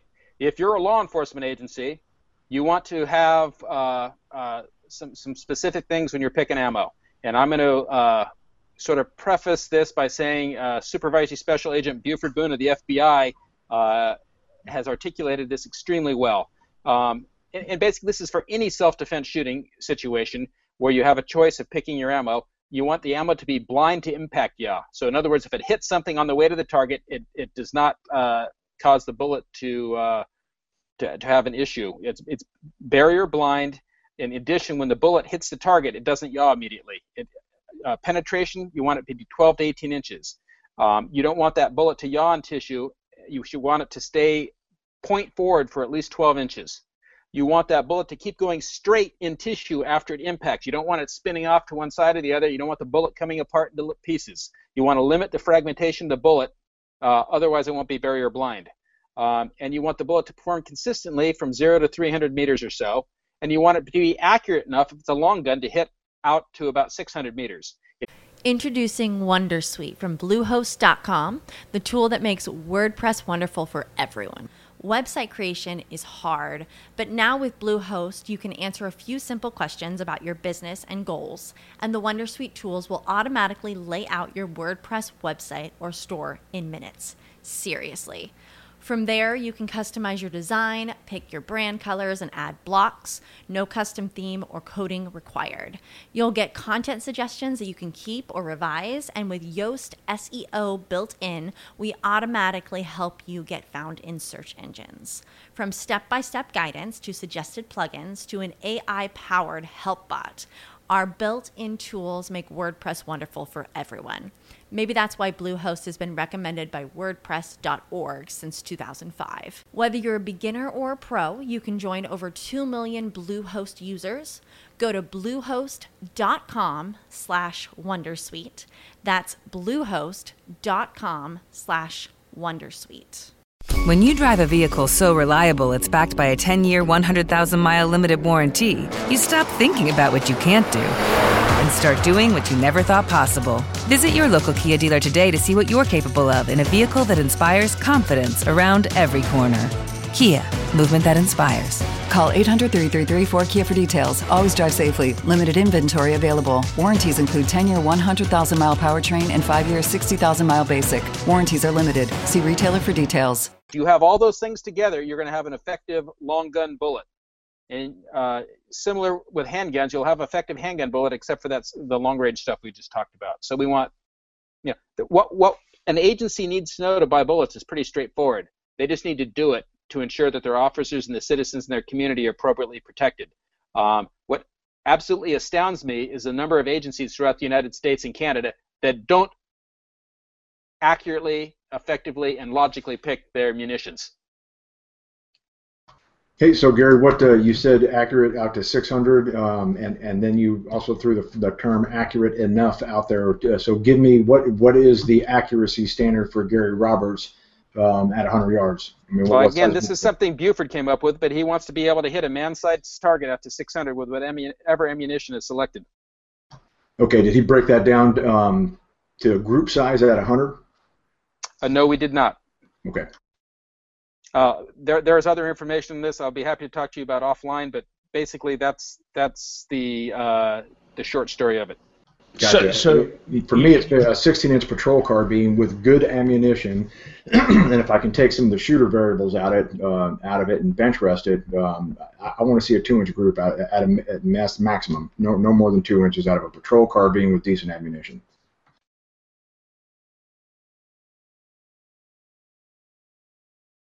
But you, you're you're planning against your worst case. Uh, what if I told you you could have on an X factor better terminal performance, but you were going to get a three MOA car, uh, three MOA cartridge. So so so I'm, I'm busting your standard by an additional inch, but I'm showing you quantifiably better data within the block. Because I'll tell you, you're not going to beat 556 accuracy. You're not going to beat uh, your 77 grain. It ain't the best man stopper. Nobody is running that shit in a house. Uh, oh, okay. Some people probably run in a house, but 77 grain is a that that's a tack driver field load. You know what I mean? So, and we had to run the same thing with, dude, when your battle rifle and your urban sniper rifle are the same rifle, you get in some significant drama. Significant drama. So that platform, platform X, if I run uh, whatever, 175 grain, Uber, fuck it, BC, boat tail, whatever, when I shoot that shit in a ballistic gelatin, it's smoking through like 28 inches. It's like, nope, that's a shoot through round. If I took that round that I used for DMR and I jammed it into 20 round mags and I loaded a full chest rig of that shit and I ran out and ran that same gun as a battle rifle, that gun is not acceptable. That load gun combo is not acceptable for uh, CQB. I can't use my battle rifle for CQB. It violates, it overpenetrates in every category what I need that gun to be able to do. But that's the most accurate shit out of that uh, out of that gun. Like that's the tack driving one MOA shit. Okay, but I select this other round, and this other round has massive expansive uh, properties creates big, huge, fat wound channels in people, bleeds off that extra 762 energy. Oh, but when the snipers lay down, it's only holding two minutes of angle at 100, and that is that's like oh about a, a minute 0.75 unacceptable to the average fucking 100 meter sniper. Whoa, two minutes at 100? Fuck that. Because they're thinking about T box percentage shot on a hostage. I got to be sub one, minimum sub one. So that same gun is capable of that performance with a different fucking bullet. And it's a simple matter of I'm going to take gun X, and when I feed it with this, it will meet my accuracy standard. And when I, when I feed it with this, it will meet my over penetration threshold to not fucking have an 88 Magnum that shoots through schools. Over. Absolutely. That's why I'm a I'm always astounded at law enforcement snipers that are still shooting Sierra Match King bullets out of their 308s because yeah, it's super accurate at 600 meters, but they're shooting, you know, 25, 30, 50, 78 meters across, you know, uh, a street or, uh, you know, fairly close range. It's under 100 almost always. So I'm willing to give up 0.2 MOA to have a much more effective cartridge in that situation. I'm up, you know, 2 MOA, yeah, no problem. Uh, for a 100 yard gun, no problem at all. Um, I would much rather have the more effective ammunition and, and give up a little bit than have something that's going to shoot through every time or be very inconsistent in terms of its its uh, capability against barriers and in soft tissue. So yeah, uh, as long as you can hit your expected target. If your expected target is to hit a three by five card at 100, boom. If the bullet can do that, I'd rather have the better performing one. Um, if your expected target is to hit a head at um, you know 300, great, uh, or a body at 600. As long as you can do what your target threshold is, then I'd rather have the better performing bullet. I think we're saying the same thing. Uh, my point was that with modern ammunition, with good uh, bonded rounds, with the, with all meets all the parameters that you guys are talking about, two MOA is not that tough of a standard to meet, and, and that's all I'm saying. Yep.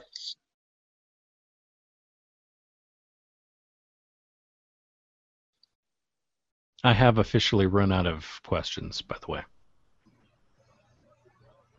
Okay. Let, let's touch one more thing. So I, have got a nice 5.56 gun that penetrates 12 to 18 inches and uh, it works pretty dang good. It's pretty barrier blind. Everything's cool. What if I run, you know, an intermediate caliber 260, 270? What if I run a 308 and it still penetrates because I have a really good bullet? It still penetrates 12 to 18 inches. What's the difference? There ain't. Exactly. So, uh, but I are you? So you're saying 308 556, same same, right? I mean, I do get some advantage from the the heavier 308 round. Oh heck uh, yeah! But But what I'm saying is one is not necessarily more dangerous than the other in terms of over penetration hazard if they both penetrate the same depth. I'm, I'm with you. I, I just I'm- get a bigger hole.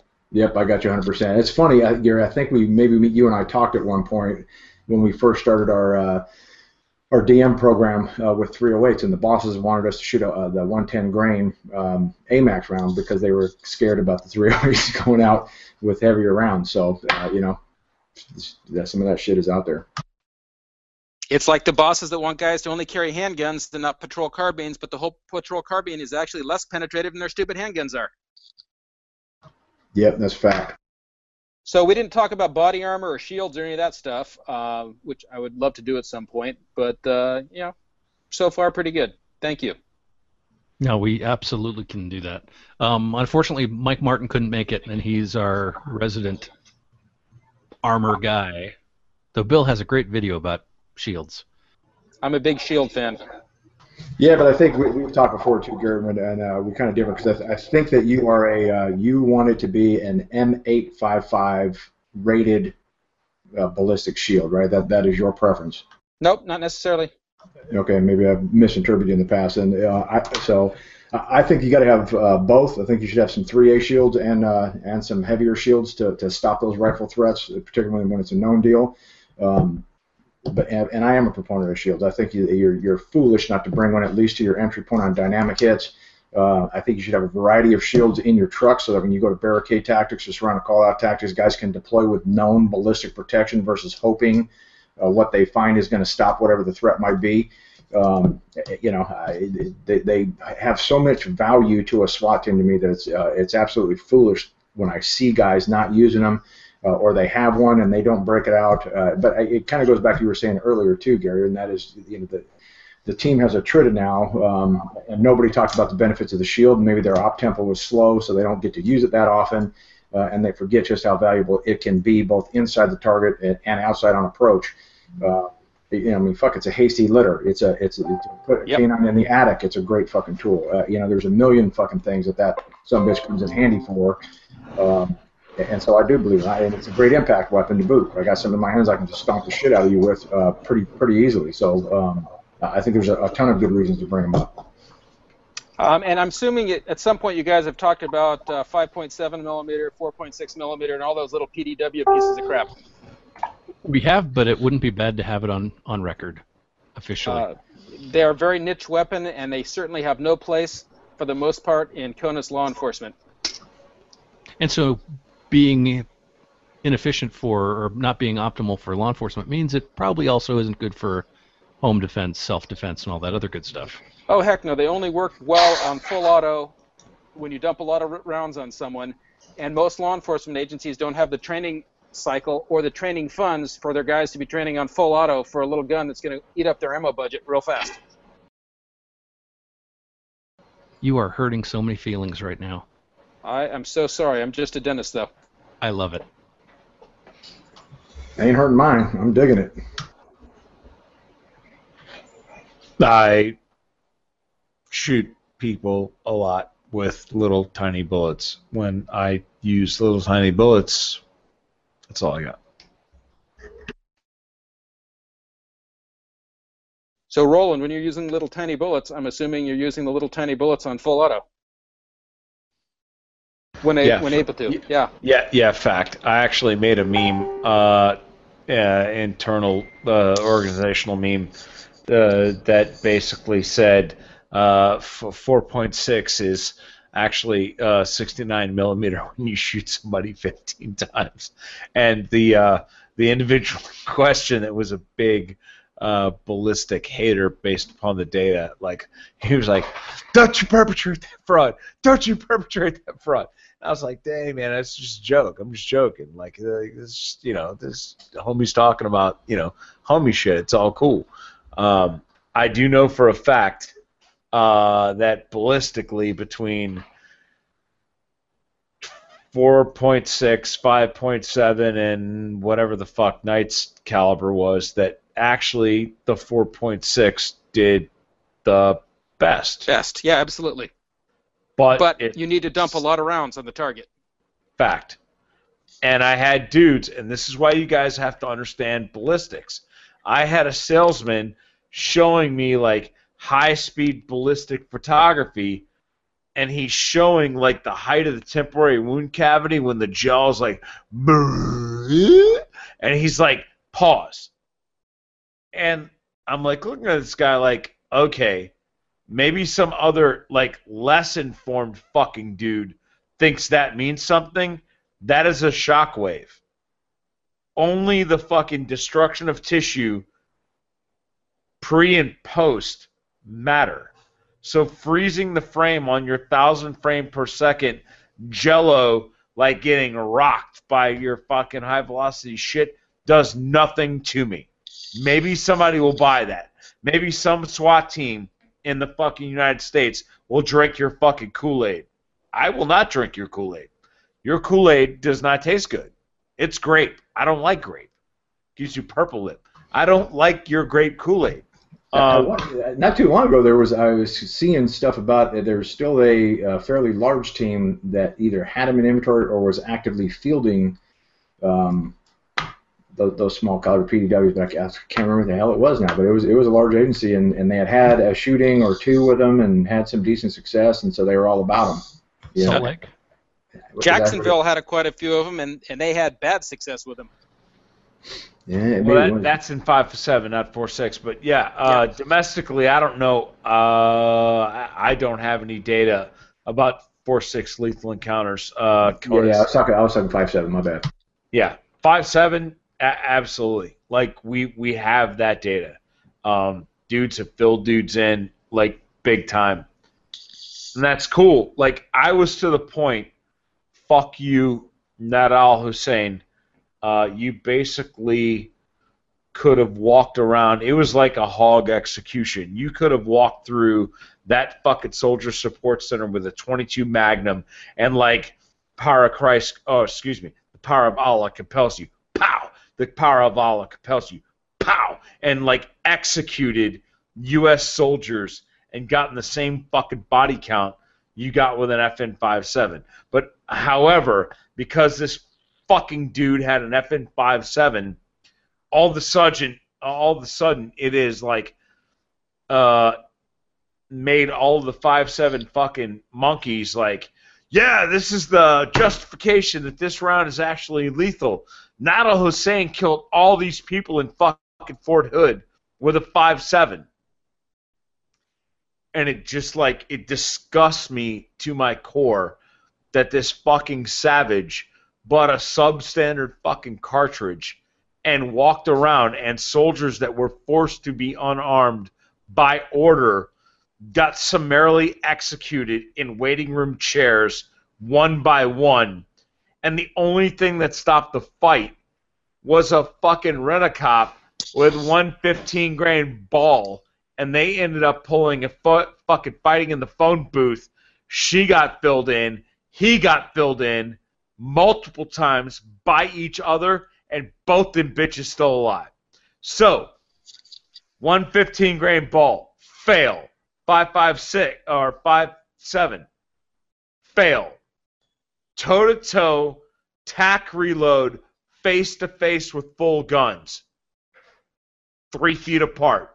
Fuck you. No, fuck you. Beretta 115 grain versus FN 57. Both them bitches alive. Slide lock. What the fuck is that about? Preach it. That's all I got, man. That fucking fuck you five seven. Anybody that takes Nidal Hussein as a fucking poster boy for why five seven works, I could have walked in with a Ruger Mark whatever and fucking killed as many U.S. soldiers sheep in that fucking corral as that goddamn Muslim did. Fact. Fact. What gets back to psychology training, etc. If you're in a uh, in one of these mass shooting events, fight back. I don't care if you have to pick up an empty beer bottle or a chair or a fire extinguisher. Fight back. Hey, Mech, do you have anything? See, you, give- you give a dude some night vision stuff today, and he just goes home and plays with it. He's not even listening.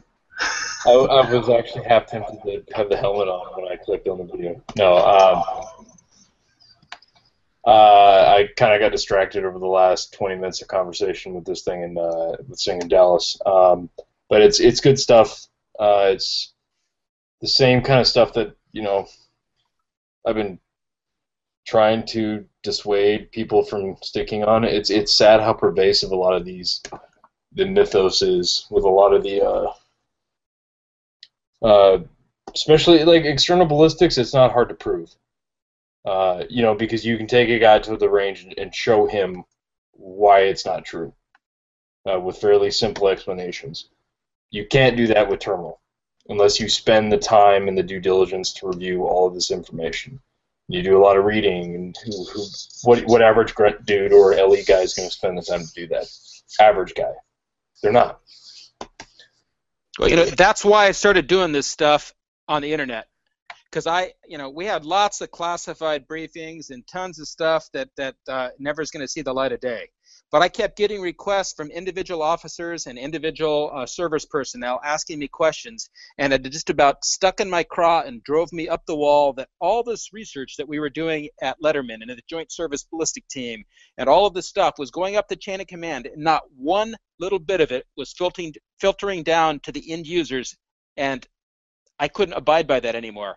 So that's when I started publishing as much as I could without you know violating any agreements or, or security clearances as much as I could on the internet so that the individual end user would have this information available to him to try to be more informed. Um, and that's the only reason I've done this. Otherwise, I would have been much happier and much easier just to keep putting in my, my regular briefings and regular research papers and stuff up the chain of command or, uh, you know, uh, behind closed doors, so to speak. But then guys wouldn't have been getting it, and guys would have been stuck with all this myth crap and all of this garbage that keeps getting pushed down their throats. I, I think I know a lot of reason why that is, and it's not just as you were commenting earlier on people moving up and out. So the guys that are keyed in move up and out and give a shit are gone, and then it's replaced by somebody who doesn't or just has no clue. But there's also the tendency at, at that point in a lot of people's careers, that's not their focus anymore. They're they're focused on this huge big picture, um, and they're they're not worried about how effective their their nine millimeter or five five six ammunition is in the weapon system that they have issued or chosen for them. So it just it goes in one ear and out the other.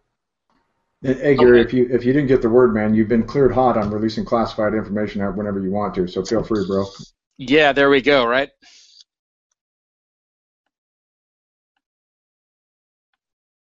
Yeah, that NDA, no big deal. Yep, and that security clearance and everything, yeah, you know, doesn't doesn't apply anymore if I didn't mean harm, right?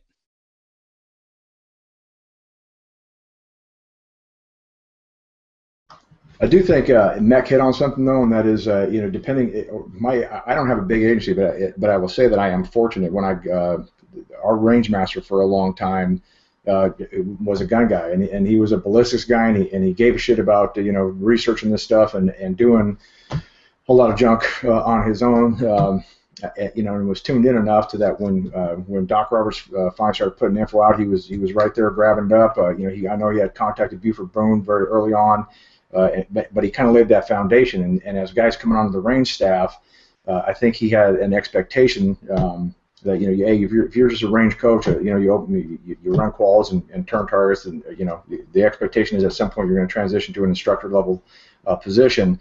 Uh, but, but that's an totally encompassing thing. You, you can't just shoot good. Uh, you have to understand what's going on with the ammunition. You have to understand internal, external, terminal ballistics.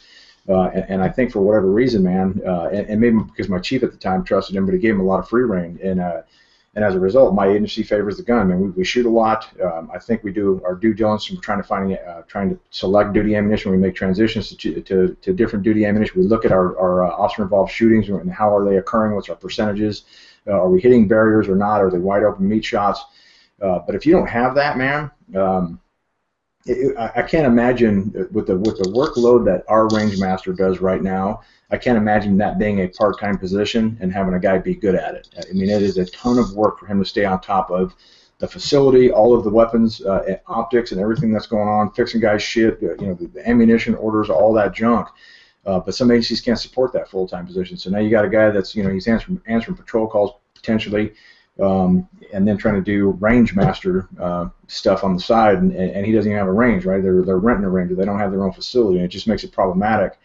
Um, and, and, it's unfortunate to some degree. Uh, you know, it would be nice if uh, if every police department in, in, the country had their own range and had full access to it, uh, like my agency is fortunate to have. Uh, but I think be- because they don't, sometimes uh, some of the, the intelligence part of this, the intellectual part of this, um, you know, unfortunately, it goes to the wayside.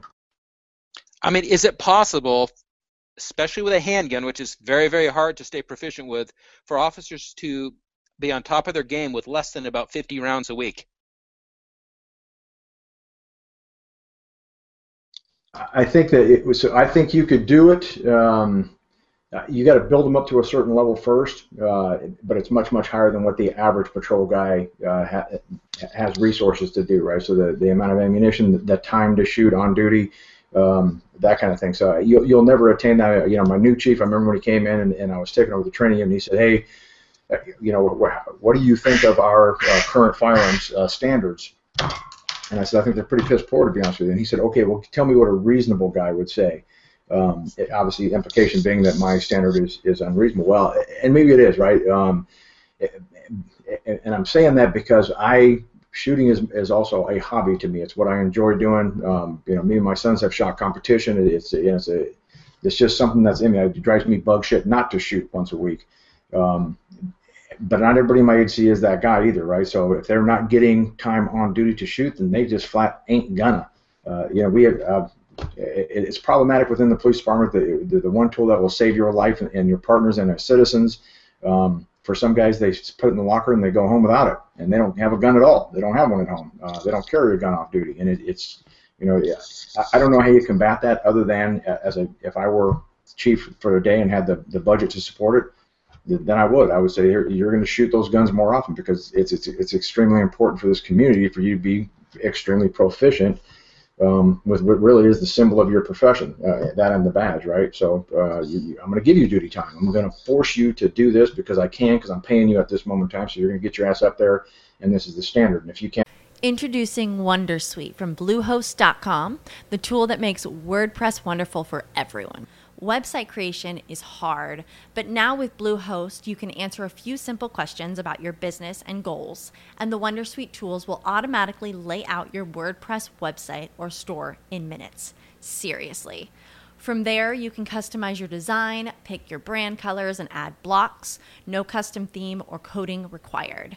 You'll get content suggestions that you can keep or revise, and with Yoast SEO built in, we automatically help you get found in search engines. From step by step guidance to suggested plugins to an AI powered help bot, our built in tools make WordPress wonderful for everyone. Maybe that's why Bluehost has been recommended by WordPress.org since 2005. Whether you're a beginner or a pro, you can join over 2 million Bluehost users. Go to bluehost.com slash Wondersuite. That's bluehost.com slash Wondersuite. Achieve it, then I'm going to fire you. Simple as that. Um, but then you know you then you start talking about union shit and oh my gosh he's mean guy and you know oh I'm too fat to go shoot and whatever the hell right my fingers hurt uh, and all these excuses pop up, and, and so you know, like every other law enforcement training, if you're not interested, you're not gonna you're not gonna get with it. I notice in my own shooting, if I shoot less than about 3,500, 3,000 rounds a year, my pistol shooting starts sucking pretty badly. My rifle and shotgun doesn't decay quite as as, as rapidly, but the pistol shooting, you got to be on top of that stuff. And when I'm dipping under, you know, 50 rounds a week kind of stuff, I just can't maintain the same level of standards of accuracy and uh, and speed as I can when I'm shooting more. And that's I, I can concur with that, and I can even say like it's it's that paired with a decent dry fire regimen. It's not Yep. you know the live fire shooting.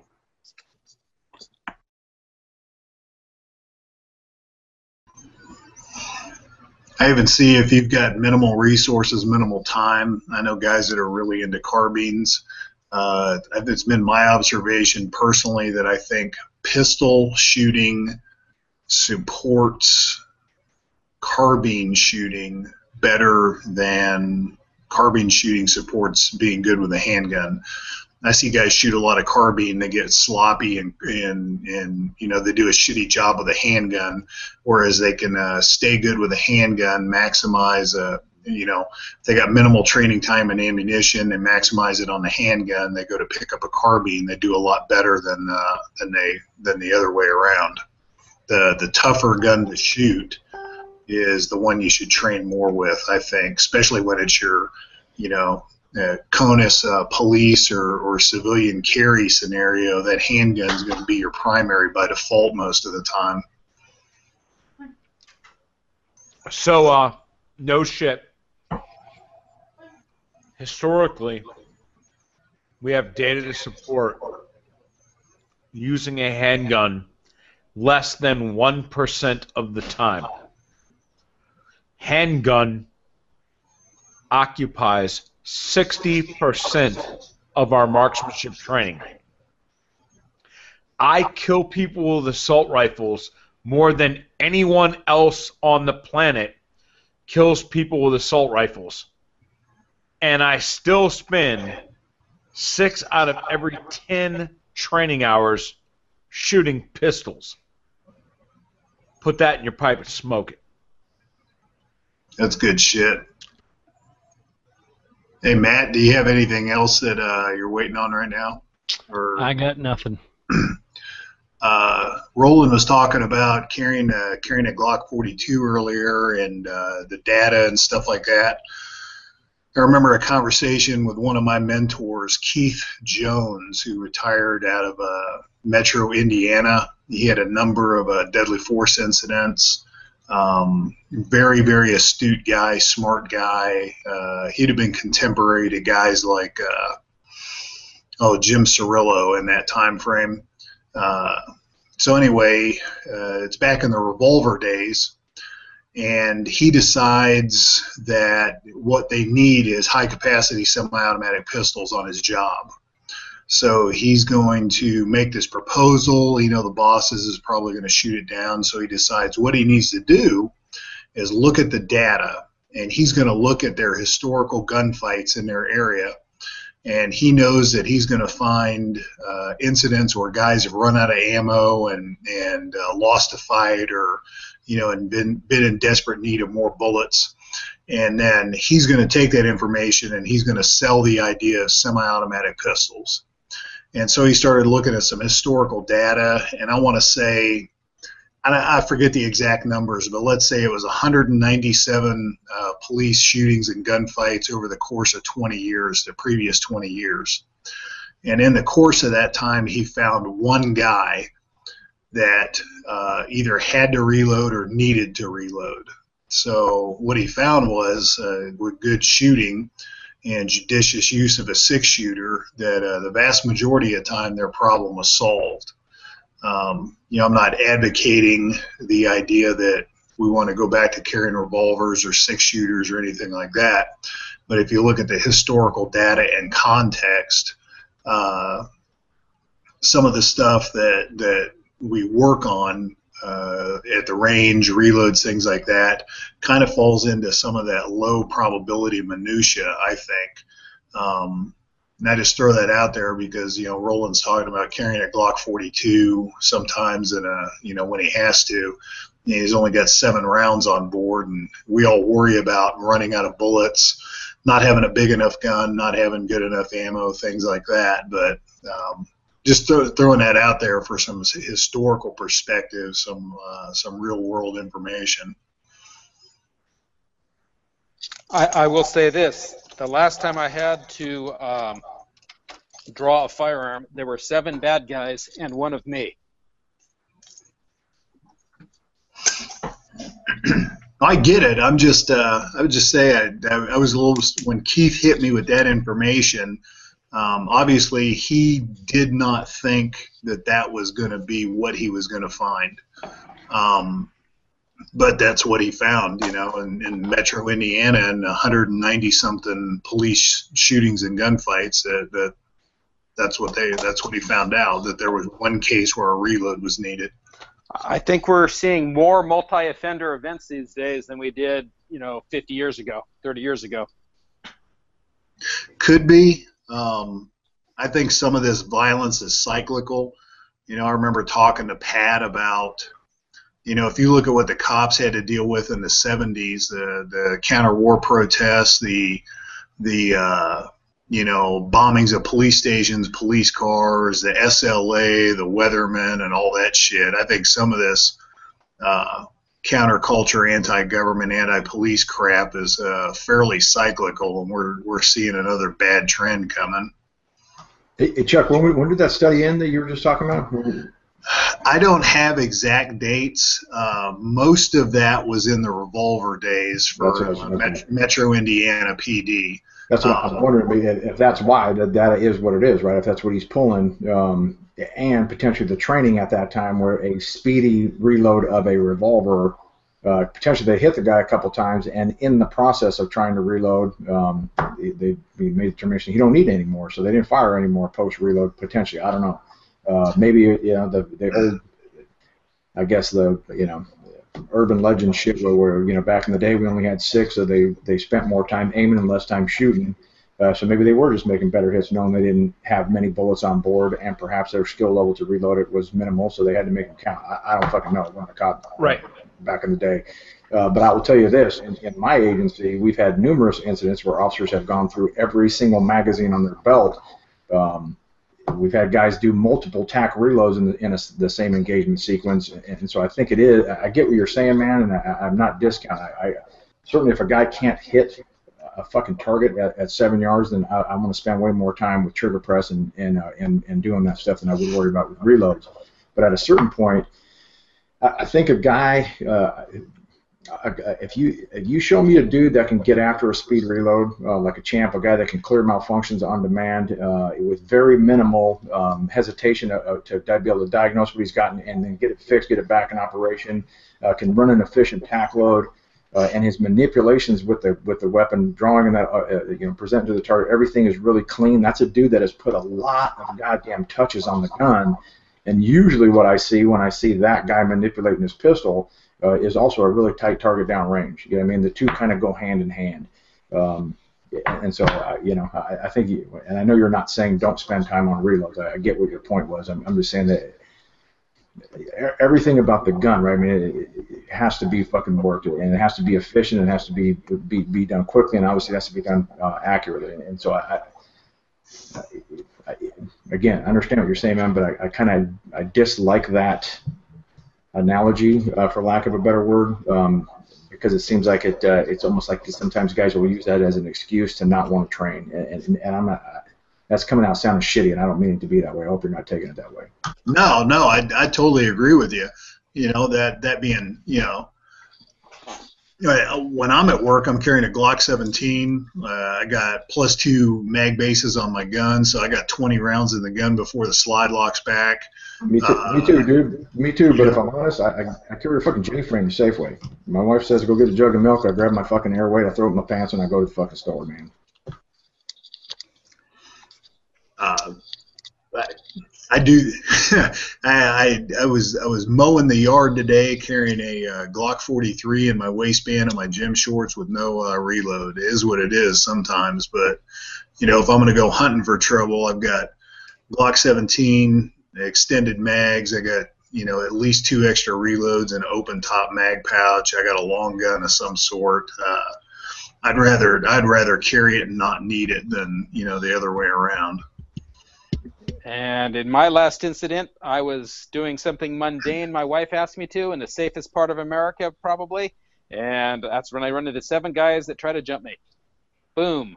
Only thing that probably got at me out of it was my big ass canine dog that I was taking for a walk. You have a um, gun? I shot a Glock 19. Thank Oh, goodness. Well, that's plenty. That's plenty of gun for seven guys. Sheesh. Overkill. Exactly. So I would have, I would not have wanted a J frame. I would not have even wanted a, a 1911 with a seven-round magazine, probably in that situation. Um, I'll guarantee all seven main fighters. You start putting brains on the concrete, and some of them are going to run. Yeah, so well, we have a, a situation now where people are physically larger. People are physically on more uh, stimulants and other sorts of drugs that alter their perception and their ability to feel pain than in past ages. So I think that does make a difference because I see a whole lot of folks coming into the emergency room that have been shot six, seven, eight times and they're still fully fighting and conscious and awake.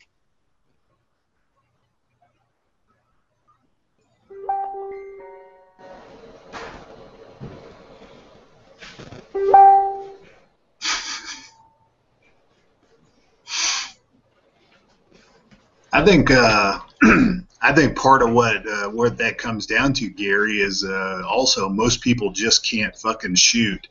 Uh, handguns are tough to shoot well. You look at how much a guy like Roland practices to shoot.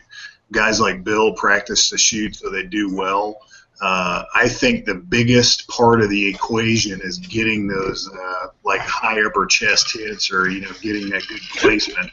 Um, having a system you can shoot well under duress is the biggest part of it. Um, I think that you know, like you talked about terminal ballistics, everything else uh, is uh, you know gravy, if you will. Whereas uh, you know, just with handguns, even if you got the best handgun and the best ammunition, the average guy, you hand them a pistol, they just can't fucking shoot. Even if I put them in a five-inch circle on the chest, the difference between hitting one of those arteries or not can be a matter of a few tenths of an inch. And, you know, the difference between going home that night and not is often a matter of, of, of very, very small differences in hits. Um, you know, we've got X-rays and CT scans of, of shots that look pretty dang good, and yet the guy was not incapacitated because it just missed the important stuff, even though it's in that five, six-inch circle in the middle of the chest between the nipples. So that that's where I've run into issues with my students is they've been inundated by all of the rest of the industry, and so when I go do a uh, shooting demo in a shoot house, the the biggest thing that they're amazed by is, wow, I'm amazed at how slow that was, and I'm like, dude, speed is the barometer of your accuracy. I'm asking for a three inch basically accuracy standard uh, within this room. Uh, and I, I will not be rushed. I will accept gunfire into my body. Uh, like like I would like all of you to think about uh, Lieutenant uh, Tom Maverick in uh, Top Gun, and when he grabs uh, when he grabs uh, uh, Showdown or whatever his name is, I will fire when I'm goddamn ready. Like you cannot make me shoot faster than I want to shoot. I will only ever I will suck up hits to accept the sight picture that I know is going to put the bullets where they're going to fucking go. And so I'm a slow bitch. Like comparatively to all of my other ninja Facebook, war, but I can consistently on demand. Wherever. Drunk, bloody, tired, fucking recently fucking anally raped. It doesn't fucking matter. If you put a gun in my hand, I will put the bullet where you need the bullet to go to fucking end that fight. And I don't care if it takes 1.3, 2.3, or 0.8. I will fucking line up those sights and apply that proper trigger press based on my horrible ass recoil anticipation flinch, and I'm gonna put a bullet where you need to go. Because my country built me to fucking do that. And all this other shit is minutia. Like I'm gonna like it, oh you might have missed the artery. I'm not aiming for the artery. I'm aiming for like the center of the pump house. I want to shatter the ventricles of the actual heart and not bust the aorta out as it stems down into the major uh, into the major uh, you know, arteries going down through the through the vessels and into the femoral. I want to bust the pump house when I fire around. I Yeah. want to fucking clean out the medulla oblongata uh, when I when I fucking fire around. That's that's the only acceptable hit for me, and I'm gonna shoot as slow as I need to shoot to make that fucking hit. Bill's laughing, but Bill's seen motherfuckers shoot faster than me. And then when I when we threw three inch plates out there, and I took my sweet ass time, I cleaned every motherfucker out there out. Like I told them, the time standard was you had this many seconds to shoot this shit. What they all do? Shot faster than they could actually accurately shoot at that distance. I have the experience to understand what my sight picture looks like in any given situation, and I will not fucking pull that trigger faster than I can pull it. So if you're telling me ballistics are basically don't apply to me because I'm gonna fucking shoot somebody straight like an arrow every time, then I'll just buy a bunch of ball ammo and call fucking day, Gary. If, Well- if, that's, if that's the magic fucking that's the Yeah. magic shit, then I U- ultimately, okay. uh, Roland, that's ultimately what it is. You have had so many tens of thousands of rounds down your gun each year that you have actually transcended ballistics, and it doesn't matter what we hand you. Versus the cop who shoots 200 rounds a year. Um, holy cow! That's the difference between experience, where your shooting skill has become so second nature to you, so ingrained that, it, as you said, it doesn't matter, you know, what's happened to you. It doesn't matter if you're tired, shot, you know, wounded, uh, you know, whatever it is, you're going to make that you hit. could say butt raped. I said it. Yeah, you could, but I didn't want to go there. So, Oh, if I got butt raped, you better believe somebody's getting filled in.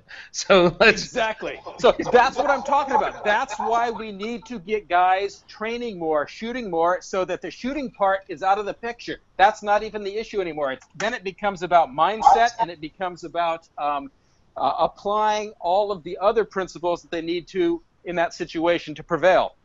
Boom. I, I just I, I just get sad when dudes just like you know they they like go total rookie Bobby. They're like, who wants to go fast? And they're like, I want to go fast. Like, dude, you were at the Chicken Shack five minutes ago. I got it. You you want to go fast, but you know you you, you got to put in the reps. Like fast fast only matters when you're proficient. Proficient is the standard. Fast is how proficient you actually are and God, like people to this day still don't understand that that speed is only the barometer of your accuracy. Roland, have you uh, did you see that recent thing that Paul Howe posted someplace? Uh, some guy was giving him shit about shooting slow. Um, kind of resonates with what you're saying. Uh, uh, somebody posted something about it looked like he was Paul was just plinking, and then Paul had to reply, "That's right. That's that's how I shoot, and I've plinked people to death in Somalia." playing people to death here, playing people to death there. That's kind of what that looks like. Um, eh, you know, in, in a different way, he was saying almost exactly the same thing you were saying. Yeah, no, I, I I'm kind of sort of the same way. Like, it, and maybe Bill, Bill's seen me shoot. Uh, um, like I'm kind of like uh, actual miniguns don't spin up the second you pull the trigger; they shoot. Uh, it's actually when you come off the trigger, they cycle and spit the extra bullets out. So, so video games in Hollywood have it in, in reverse that it's got to spin up to that speed. But as most people visualize a Hollywood minigun, that's kind of how I shoot. Like I decide to pull trigger and there's a lag, and that lag is my draw stroke and then my trigger prep based on I have a horrible recoil anticipation flinch. So that first shot has got to be perfect for me. So that first shot is slowed down. And when you break me down against Bill, against all the other guys, like I'm a full half second behind the pack. But once my target solution's lined up, then it's just bing, bing, bing, bing, bing, bing. Like I, I, don't care after that point. So my gun handling to first shot are, I would say, substandard the super freaks on the internet right now. Uh, but my overall total score on par or better than the super freaks right now because my efficiency shot to shot in recoil management, working my eyes, moving the mechanics, like that piece of it, almost the uh, kind of ipsicky game portion of it is above average. So for the guys that are training for the mean streaks, uh, and I got to get my gun out and get my .89 on, like, dude, I'm just not that guy. Like I've never. I've never rushed the first shot because I've never planned to draw against a gun.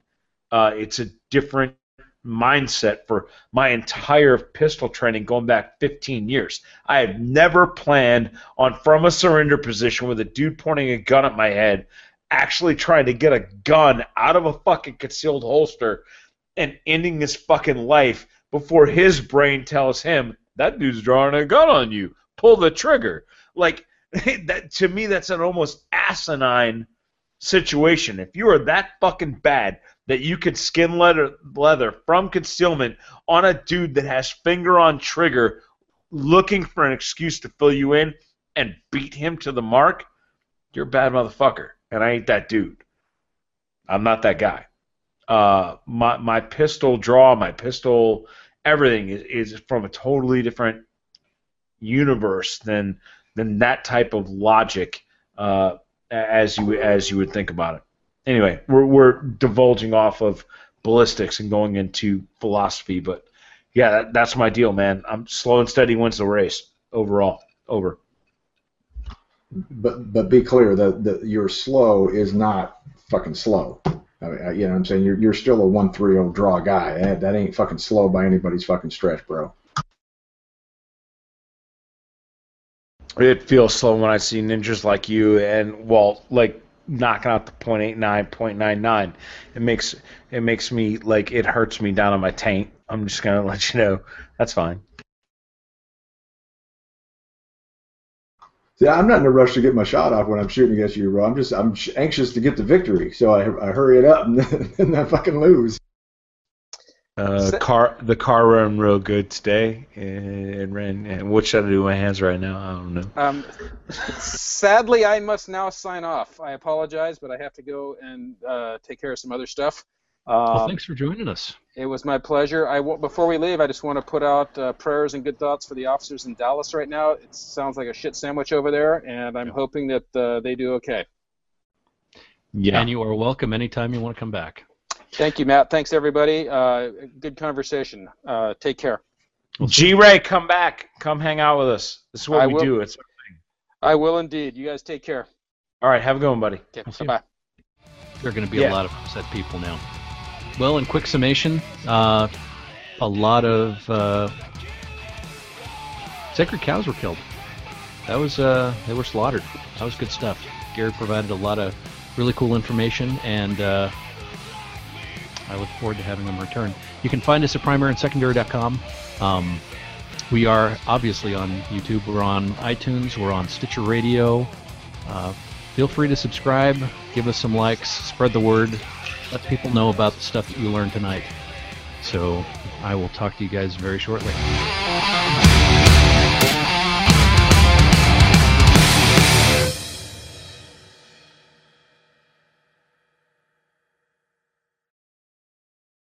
Lucky Land slots, you can get lucky just about anywhere. Dearly beloved, we are gathered here today to. Has anyone seen the bride and groom? Sorry, sorry, we're here. We were getting lucky in the limo and we lost track of time. No, Lucky Land Casino, with cash prizes that add up quicker than a guest registry. In that case, I pronounce you lucky. Play for free at LuckyLandSlots.com. Daily bonuses are waiting. No purchase necessary. Void where prohibited by law. 18 plus. Terms and conditions apply. See website for details. Hey guys, it is Ryan. I'm not sure if you know this about me, but I'm a bit of a fun fanatic when I can. I like to work, but I like fun too. It's a thing. And now the truth is out there. I can tell you about my favorite place to have fun Chumba Casino. They have hundreds of social casino style games to choose from, with new games released each week. You can play for free anytime, anywhere. And each day brings a new chance to collect daily bonuses. So join me in the fun. Sign up now at chumbacasino.com. No purchase necessary. Group. Void were prohibited by law. See terms and conditions. 18 plus.